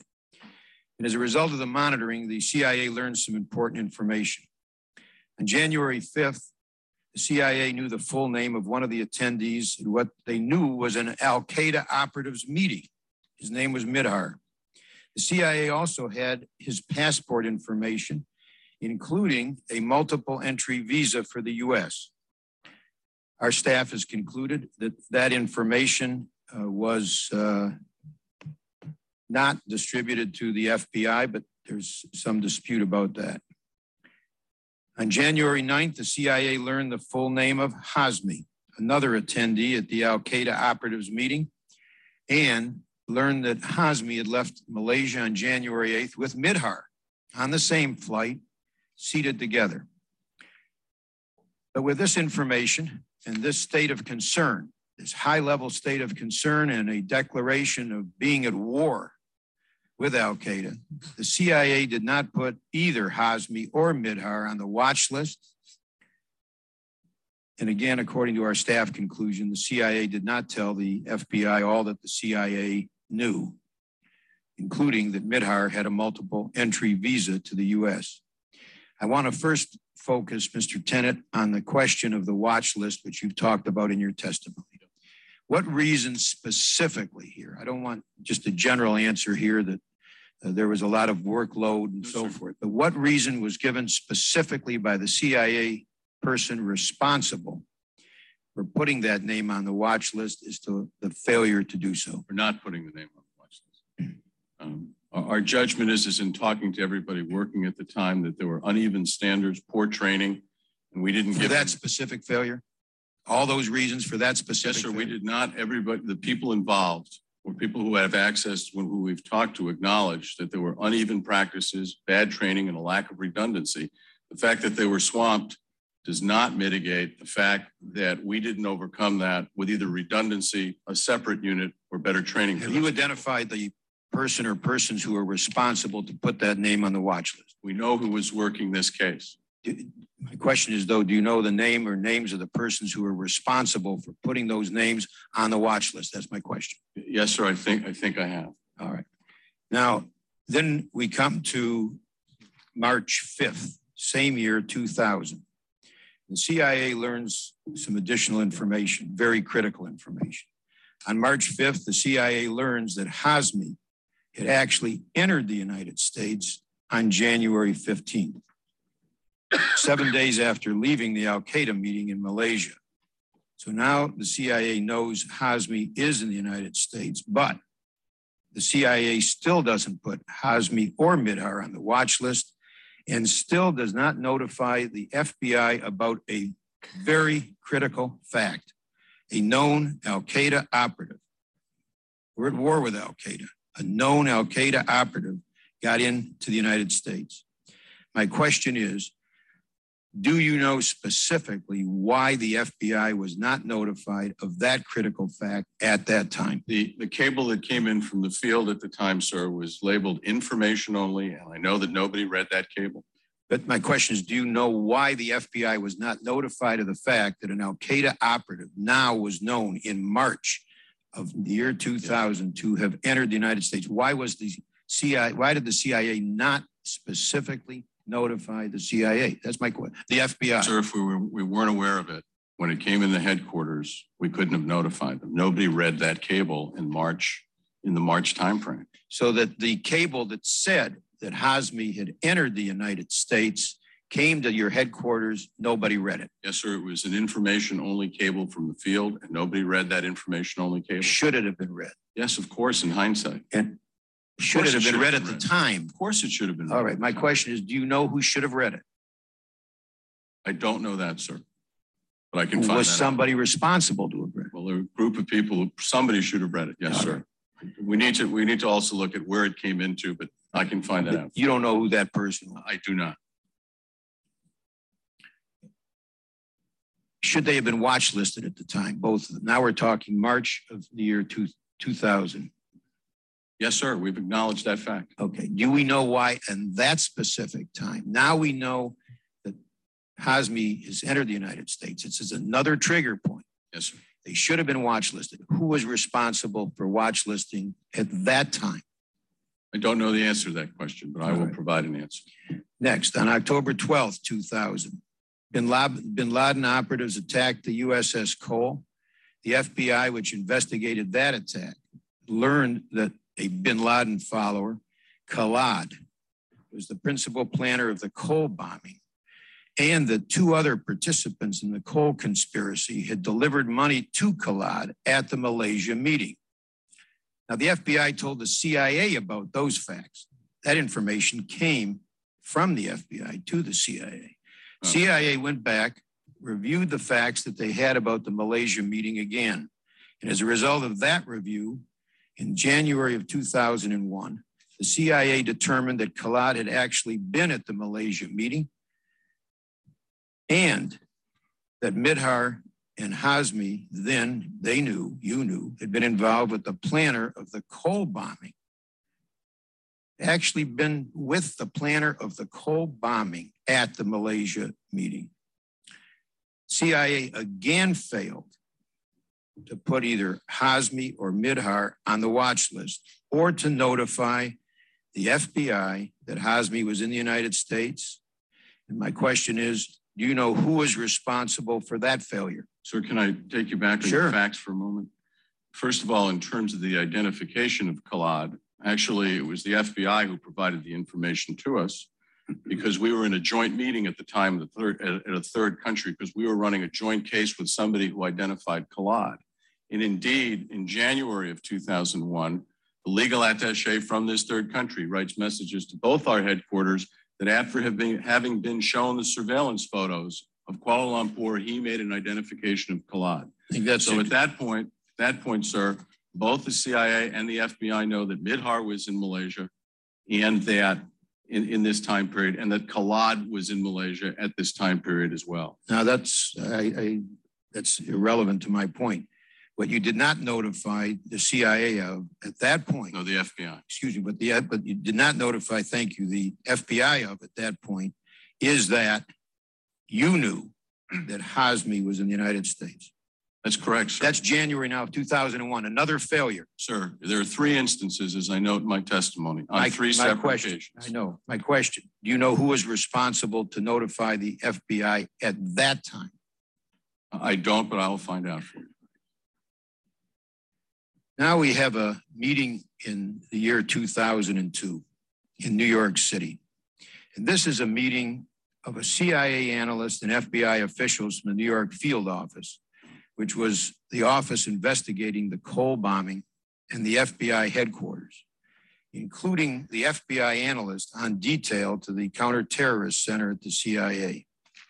The FBI agents on the Cole bombing pressed the CIA at that meeting for information regarding Mihdhar and the Malaysia meeting. but the CIA representative denied them that information. It's a very specific finding in the staff report that there was a refusal to share that information hmm. relative to Mihdhar and Malaysia and as to why the CIA was tracking Mihdhar at a June 2001 meeting on the specific request of an FBI agent in New York. My question is, do you know why that CIA agent refused to tell the CIA agent what the FBI, but the CIA, let me start over. Do you know why the CIA agent refused to tell the FBI agent what the CIA agent knew when the FBI agent specifically said, Why are you tracking Mihdhar? We have, um, we're going to have a disagreement on the facts here. Um, and here are the facts as I understand them. There were three people who left New York to go to, to go to Washington to go to New York that day. It was an FBI analyst from FBI headquarters, an FBI analyst from our counterterrorism center, and our analyst. They went up to discuss the Cole investigation. The FBI analyst from FBI headquarters brought the surveillance photos with her. And at the end of the conversation, and I've now talked to two of the people involved, Senator, the FBI analyst from FBI headquarters handed the surveillance photos to the New York field office personnel. There was some discussion about them. Indeed, they were talking about different people. Mihdhar was not who they were talking about in this meeting. When I asked our person at this meeting as to whether he was he was specifically asked about Mihdhar and Hazmi, uh, he believe he has no recollection of the subject ever being directed to him or ever coming up. So there's a there's a factual issue here, and I've only talked to two of the people involved. Let me read you the let me read you the staff report. The CIA analyst who attended the New York meeting acknowledged to the Joint Inquiry staff that he had seen the information regarding Al Mihdhar's U.S. visa and Al Hazmi's travel to the United States, but he stated that he would not share information outside of the CIA unless he had authority to do so. That's what he told our staff. Do you disagree with that? Sir, I've talked to him as well. Do you disagree that he said that to our staff? Well, no, I don't disagree. He said it to your staff. I'm telling you what Did he, he tell you something differently? Yes, sir. He gave me a different perspective. So he told you and he told our staff something differently. Well, okay. But I, I think it's important, sir. Yeah, but our time is limited, so let me just keep going. That's the answer. He told you something differently from what he told our staff. Mr. Mueller, Director Mueller. At that June 11th meeting, did the FBI know that Mihdhar and Hazmi were at the January 2000 meeting of Al Qaeda operatives in Malaysia? I don't believe they did. So we still don't know in June of 2001 what the CIA has known for 15 months. Director Mueller, after Mihdhar and Hazmi were placed on the watch list by the CIA on August 23rd now, 2001. Now they are on the watch list. It's August. It's less than a month before September 11th. The FBI opened an investigation on Mihdhar, but not on Hazmi. Why did the FBI, why did you not try to locate Hazmi? My understanding is that the information related to Mr. Hazmi was included in the file of Mihdhar and that efforts were made to locate both of them.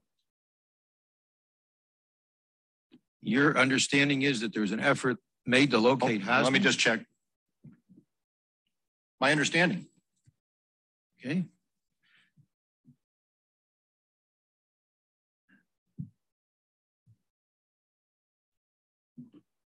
All right, I think that's something different from what is in our report. Because the, the New York agent was asked to open an investigation on Mihdhar, not on both. Well, and But- my, my okay. understanding is that we made an effort to identify uh, and locate both individuals regardless of whether or not the file may have been opened under one as opposed to the other. All right. Director Mueller, without alluding to names, I want to talk to you about the individuals that were mentioned in the Phoenix memorandum. There were 10 individuals that were the subject of a UBL, a Osama bin Laden related investigation. How many of those 10? None of those now were hijackers, but some of them were standbys, perhaps, sleepers, perhaps, ready to participate, perhaps. We have no evidence of that. All right, what, how many of them in your findings, in your investigation, how many of the 10 people listed in the Phoenix report were part of the bin Laden conspiracy? My uh, recollection, we have subsequently identified one of those as being associated with Al Qaeda. Let me just check one second.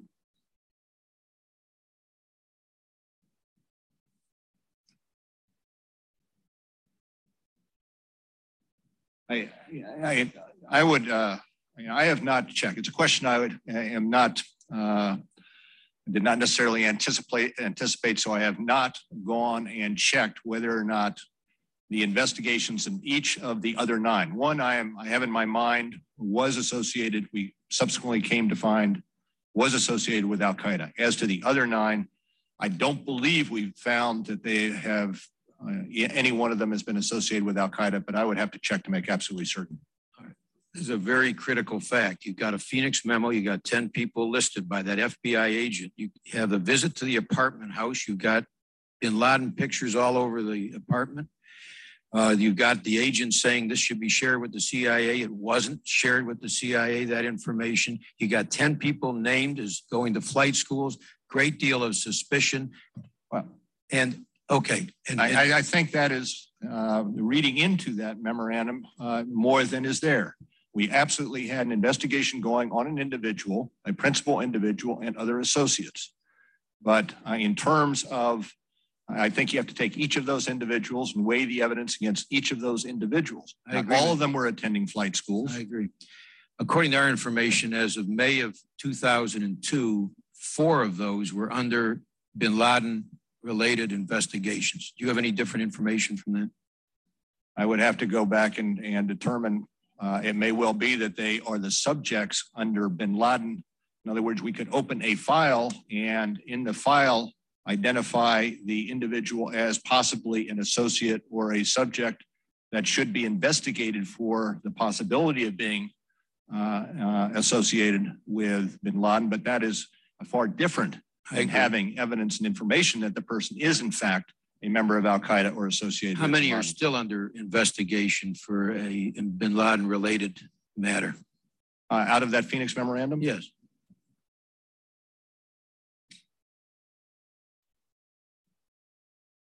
Um,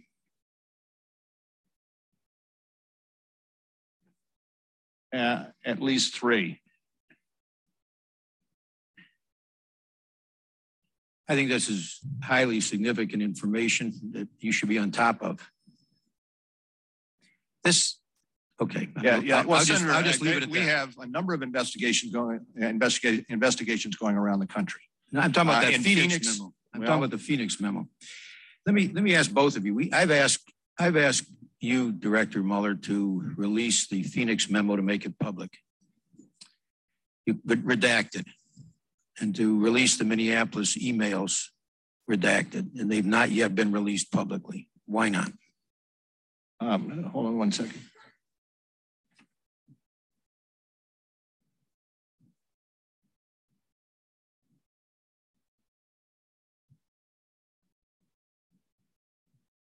I, I, I, uh, Senator, I, to the extent that there is no classification issue, we have no objection to them being released. My understanding is they're going through declassification. All right. Uh, I've been I've requested you to release them some time ago, and they should be released by now. Well, I, I do One not of the believe things we- necessarily that we are holding up the declassification uh, process, Senator. Well, then who is? I, I would have to check in that, but I don't. Well, we the have not- the not- committee's asked for this too, by the way. This isn't just my personal request. The committee has asked for the release of these documents redacted, made available to the public. If we want to change things, the way things operate around here, we're going to have to be open and we're going to have to hold some people accountable. Last question. Director Tenet, how many people have been held accountable for failures? I haven't held anybody accountable yet. Director Mueller, how many people have been held accountable for failures?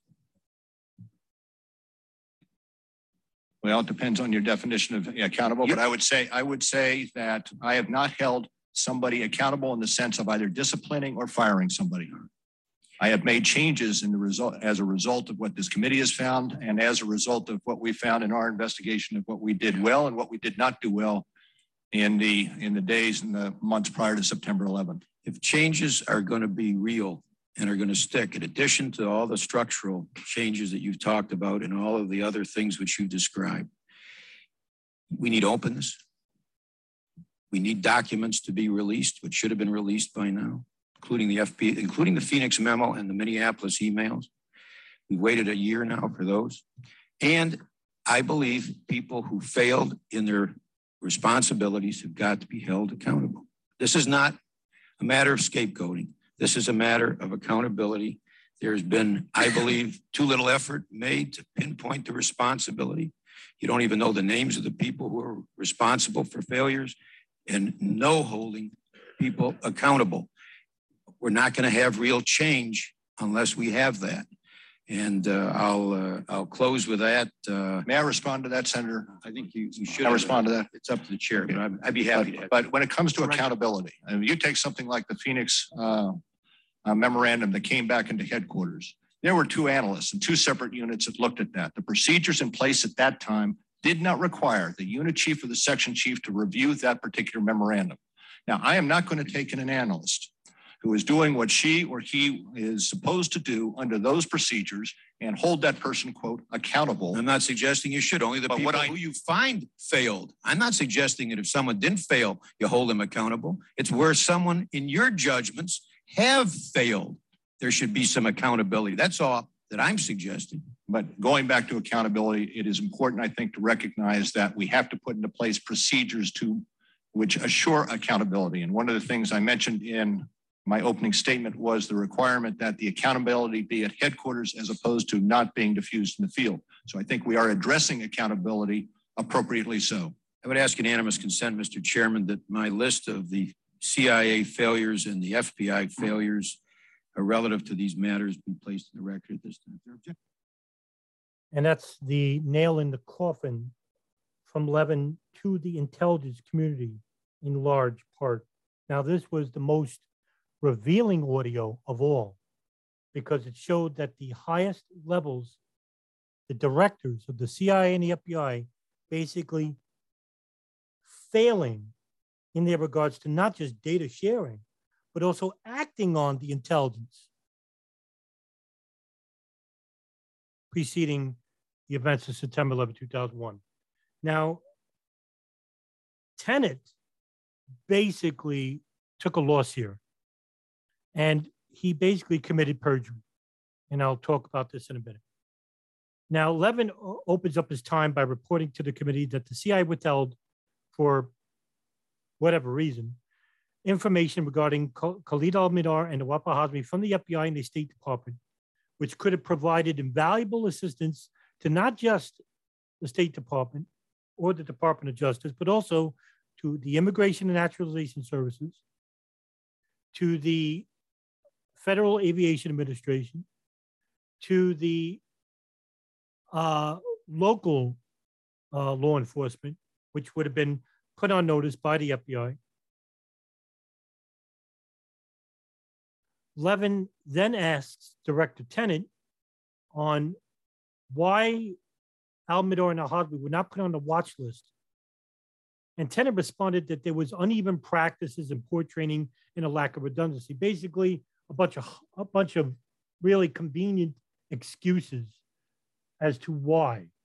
Now, whether those re- now whether those reasons were legitimate is up for debate. Again, this leads to the conspiracies that follow. And if that's the case, the CIA shouldn't really be going to the uh, Senate Arms Committee and asking for a bonus or for uh, a raise in their annual budget. And then Levin asks, who is supposed to put Al-Mihdhar and Al-Hazmi on the watch lists? And Tenet, again, says he thinks he knows, but he doesn't. Right there and now.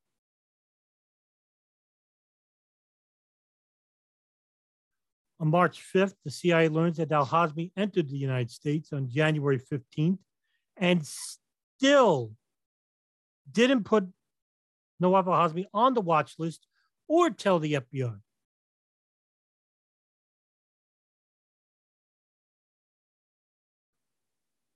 Which I reiterated earlier in this podcast as to why they didn't, and we never got that answer. Well, Levin asks Tenet if he knows specifically why the CIA didn't tell the FBI. Now, Levin, and this is the real kicker here, this is the big one. Why Levin asks Director Tenet if he specifically knows why the CIA didn't tell the FBI about Nawaf Hazmi and Khalid al Mihdhar having dual US visas and being inside the United States.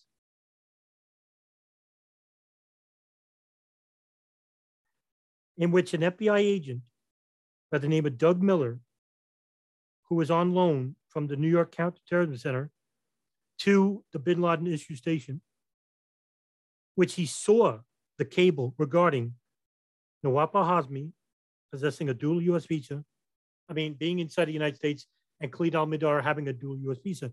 Now, he tried to draft a memo or a cable to warn FBI headquarters in Washington, D.C. about the men coming to the United States. And he had to get authorization from the deputy director of the CIA at Alec Station, Tom Wilshire. Tom Wilshire told his analyst, Michelle Ann Casey, not, uh, don't let the information uh, be shared. In fact, on the cable, it says, please hold per Wilshire. Michelle Ann Casey wrote that. Tenet answered that the cable that came in from the field was an information only cable, and he knows that nobody read that cable in the March timeframe. This is perjury because it is later found out that not only did someone read that cable, but over 50 agents within the counterterrorism center read the cable. 50, 50, over 50. According to Lawrence Wright in Looming Tower, it's 53 agents.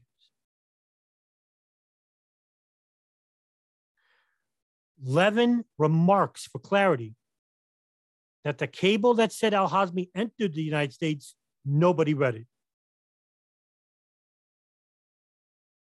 And Tenet says, yes, nobody read that cable within the March timeframe.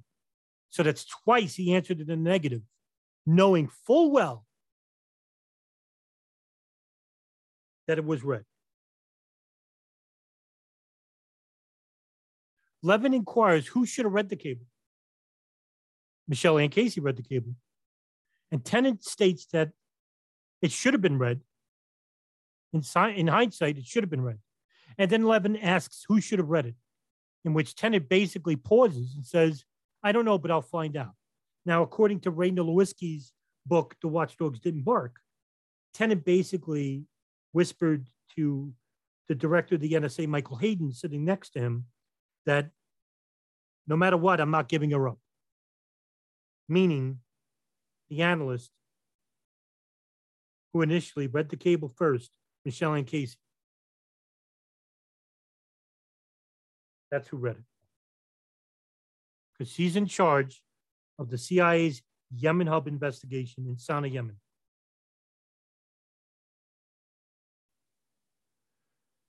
So right there, he's withholding information from the committee and even perjured himself, not once but twice, answering in the negative regarding a cable, which according to Tenet was information only, regarding two Al Qaeda operatives, one inside the United States. Levin then moves on to, well, he extended as of March of 2000. Who was responsible for watch listing Nawaf al Hazmi? Tenet replies he doesn't know, but will provide an answer later. And guess what? That answer never came. Now, who is provided, who is responsible for watch listing al Hazmi? Well, that would be the analyst in charge of the Yemen hub, Michelle Ann Casey. Or would it be the, the, the head chief of Alec Station, Richard Blee?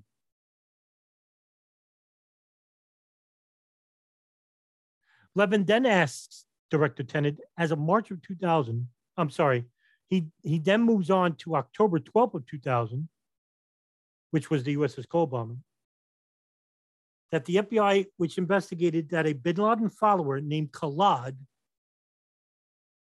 whose name is Wali bin Attash, had been at a Malaysia summit meeting in January 2000 and received money from two Al Qaeda associates at the meeting. Those two men were Khalid al Mihdhar and Nawaf Hazmi. The CIA reviewed the fact of the meeting, and in January of 2001, that both men, Al Hazmi and Al Mihdhar, had been involved in the USS Cole bombing while meeting with Khalid at the summit. This is all public information, it's known. Even with all this, the CIA still failed to put either men on the watch list or notify the State Department or the FBI. Levin then asks Director Tenet who is responsible for this failure. And again, Tenet states that the Khallad information was provided to the CIA by the FBI during the investigation of the USS, uh, U.S. Embassy bombings due to the fact they were in a joint investigation. Now, this was going nowhere, and it dissuades from the question. And Levin caught on to it. And says, no, it's irrelevant to his point. What the CIA did notify the FBI that they knew Al Hazmi was inside the United States in January 2000. Who was responsible to notify the FBI at that time? And Tenet basically says he doesn't know. Perjury, he does know. Michelle Ann Casey.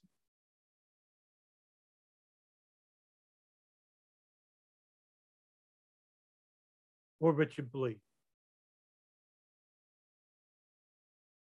since Michelle Ann Casey is involved as the lead agent, lead officer involved with the Yemen hub, and that Khalid al-Mihdhar and Nawaf Hazmi were picked up by the CIA regarding their monitoring of the Yemen hub, which was shared initially by the NSA because they were the first agency to monitor the phone calls out of the Yemen hub, and told the CIA about uh, this operation in the hopes of getting photographs and information, human intelligence regarding who was coming in and out of the house, since they don't do human intelligence.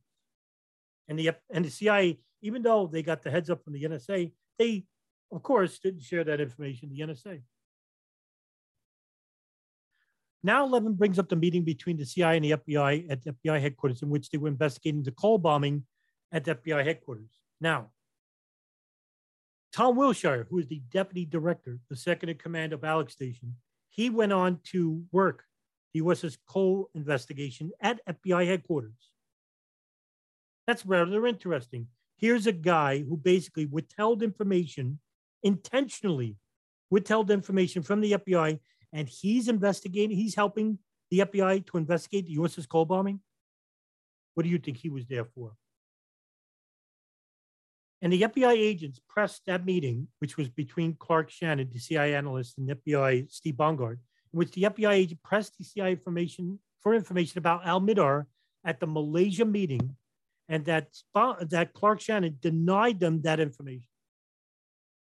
So it was an at a refusal to share that information of why the CIA was tracking Khalid al Mihdhar. Why? Who told Clark Shannon not to share the information, even though George Tenet basically later states that that's not what he told us or I told them? Does the CIA know why the CIA analyst refused to tell the FBI agent about Al and why he was tracking Al Well, Tenet responds that the FBI analyst from Alec Station and the Counterterrorism Center, that a CIA analyst from the Counterterrorism Center, Clark Shannon, told them and that he was tasked alongside with an FBI agent who was tasked to the counterterrorism center, knew about Khalid al-Mihdhar, but the FBI agent was not made aware of it. Now, this was later reiterated under Cofer Black's testimony and the testimony regarding Tom Wilshire and Steve Bongardt, who were hit by the partition, in which Bongardt basically states that, yeah, the FBI agent basically didn't know all the information. The CIA didn't tell him everything. Here we have the director of the CIA. Here we have the director of the counterterrorism center. Here we have the deputy director of Alec Station, all saying that the FBI knew this information. They all lied. They all lied. They didn't tell you the truth. The FBI didn't know, and the FBI's testimony. Steve Bongardt basically said the FBI didn't know that agent that was tasked to the CIA Counterterrorism Center didn't know all the information. Margaret Gillespie, she didn't know.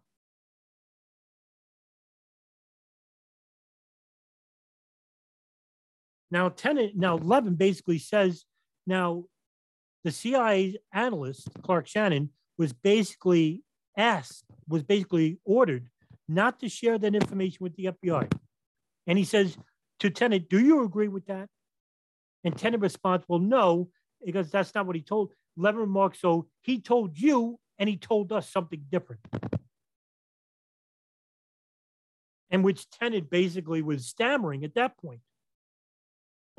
So Levin then went on to ask FBI Director Robert Mueller at that June 11th meeting did the CIA share any information about Khalid al-Mihdhar and Nawaf Hazmi with the FBI agents regarding the Malaysia summit meeting of Al-Qaeda operatives?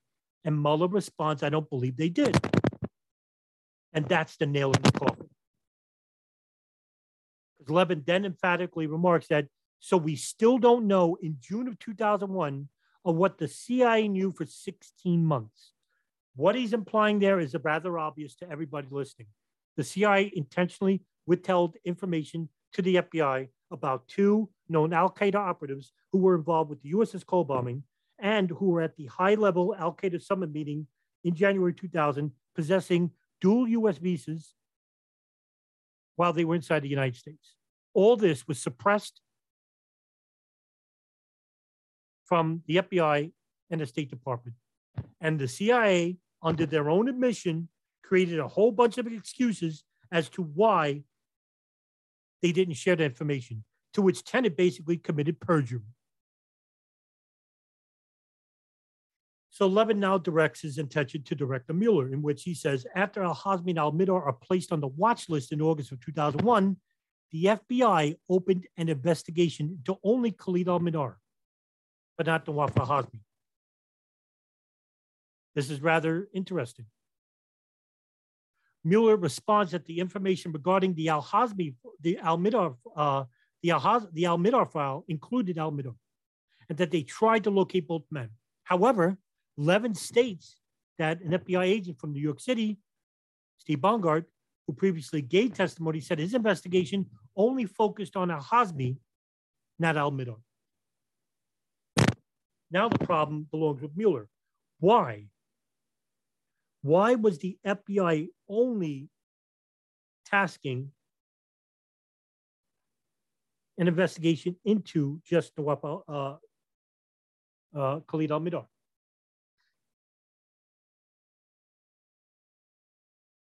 It's rather interesting.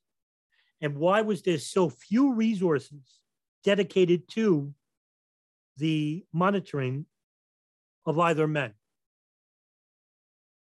It was given to a, um, a, a, a, rel relatively fresh agent out of the academy, Steve Donanucci, in which he basically later reports in the, which was later uh, reported in the FBI's Inspector General report, that the FBI basically failed in regards to their investigation into both men regarding a lack a complete lack of resources, dedication, and manpower regarding the investigation of Khalid al-Mihdhar and Nawaf Hazmi between the months of August 2001 and September of 2001. Levin then brings up the Phoenix memo issue, in which 10 individuals mentioned in the memo by Ken Williams and whether they were investigated by the FBI. Mueller quickly responds that there was no evidence to involve them with the bin Laden conspiracy, but then relates that maybe one was associated with Al Qaeda. He later retracts this.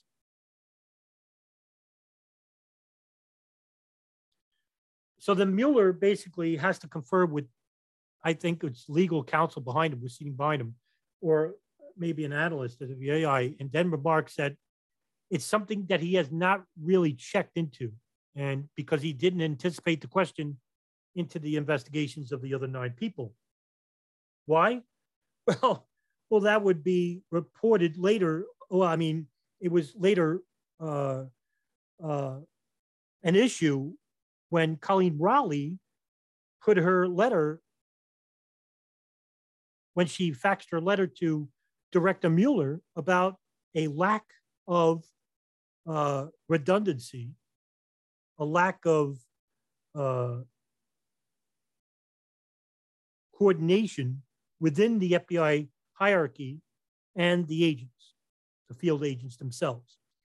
Bureaucratic issues, including a complete dismissal of the Phoenix memo, a complete dismissal, which had valid information about Arab terrorists years prior to 9 11 training at flight schools. And that's the reason why I brought up the Bojinka issue, the Bojinka plot, in which the Philippines basically shared that information with the FBI about sleeper cells inside the United States. I'm not even, I didn't even bring up the Able Danger program from the Defense Intelligence Agency, which showed that the a part of the analytical team, which was the Land Information Warfare's Activity Division, which helped in the data mining, which was an overload of information about terror cells operating inside the United States. One of them being the Hamburg cell. That's Muhammad Atta, Marwan al Shehhi, and Ziad Jarrah living inside the United States. Multiple agencies, multiple operations, which basically had metadata and intelligence years prior to the attacks, all basically subverted by their superiors. Levin then states that the issue was crucial because the Phoenix agent went to the house of one person named out of the 10 one of them was Zakaria Soubra, who had pictures of bin Laden in his house, who hated the West. And when Ken Williams went to interview him, he basically told him that he wishes he could attack the United States. He hates the West, this and that. And Ken Williams basically said, we need to, we need to investigate that guy. And so the report was basically dedicated to him and the individuals uh, that were named by his informant, Henry Allen. To which Levin states that four of the 10, as of May of 2002, were under bin Laden related investigations. Now, Mueller says he didn't know about that, but he will investigate the matter. Now, what does that tell you? About the seriousness of the FBI and their abject failure to take these issues seriously. So Levin then asks Mueller how many of the 10 men are currently under an investigation into a bin Laden related matter? He then states, after conferring with counsel, at least three are. Remarkable. Because if that memo was read before September 11, 2001, maybe, just maybe, the FBI could have started an emergency agent investigation, agency investigation into flight schools in Arizona, in Minneapolis, in Oklahoma, and the employee and the students, these Arab students, and their connections to terrorist organizations but no investigations ever happened. Levin says this is highly significant information that needs to be immediately looked at. And then relates to Mueller why the Phoenix memo isn't made public. Also, the Minneapolis emails. Harry Samit, Colleen Rowley, Marion Bowman, Dave Frasca,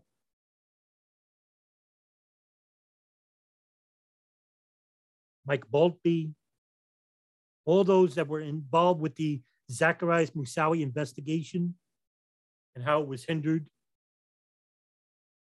because of a, dis- a dispute between the legalities of a FISA warrant, what it entails and what it doesn't. He then asks Mueller, why aren't they public?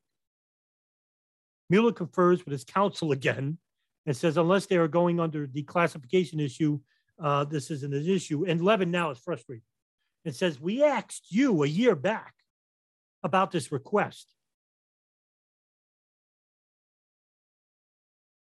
That's right. The committee put out a year prior about the request. December of 2001.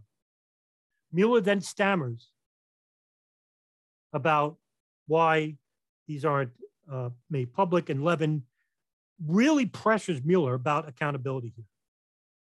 And this is why I dedicated the podcast to Carl Levin, because out of the two congressional inquiries, he is the only one that I found to be the only panel member to put pressure on the CIA and the FBI.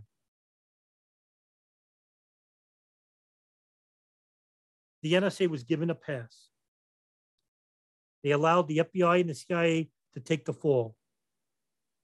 For whatever reasons, why they didn't ask Hayden many questions about the NSA collecting this enormous amount of data from bin Laden's satellite phone and from the wiretap of the house in Yemen, which basically would break 9 11 because if the NSA heard that the operations were being talked about by the phone, that would show that the intelligence agencies allowed the attacks to happen.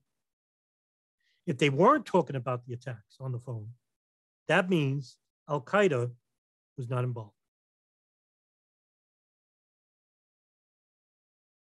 Levin really now pressures Director Mueller and Tenet about how many people have been held accountable for the abject failures, and both men say none. And Levin then really just shows you the moral issue involving this abject and just tremendous and I'm and I think I'm even I think that's being using the term lightly.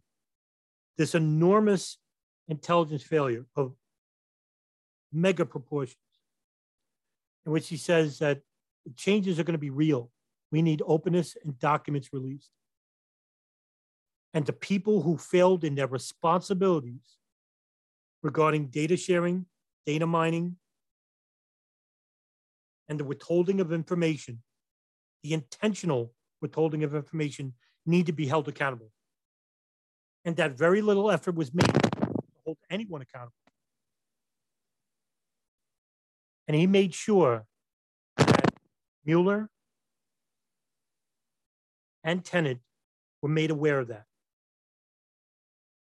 Something that was not issued by any panelist member. In that authoritative manner. And so, what will we get in the future regarding a follow up to the questions asked by not just Levin, but by the 14 others on the Joint House inquiry, to the 15 panel members of the 9 11 Commission, and most of all, the questions that were ignored by the widows of the attacks of September 11, 2001, commonly known as the Jersey Widows, whose 90% of their questions went largely ignored by the two congressional inquiries. When will we start asking the right questions and start instead of answering with conjecture, with speculation, and unfounded belief? It's high time we start acting like Carl Levin and start putting the pressure, unrelenting pressure, on the NSA, the CIA, the FBI, and the foreign intelligence rings of Israel and Saudi Arabia. And then maybe, just maybe, we'll be getting somewhere. That's it for this podcast. Have a good night. See you at the next time.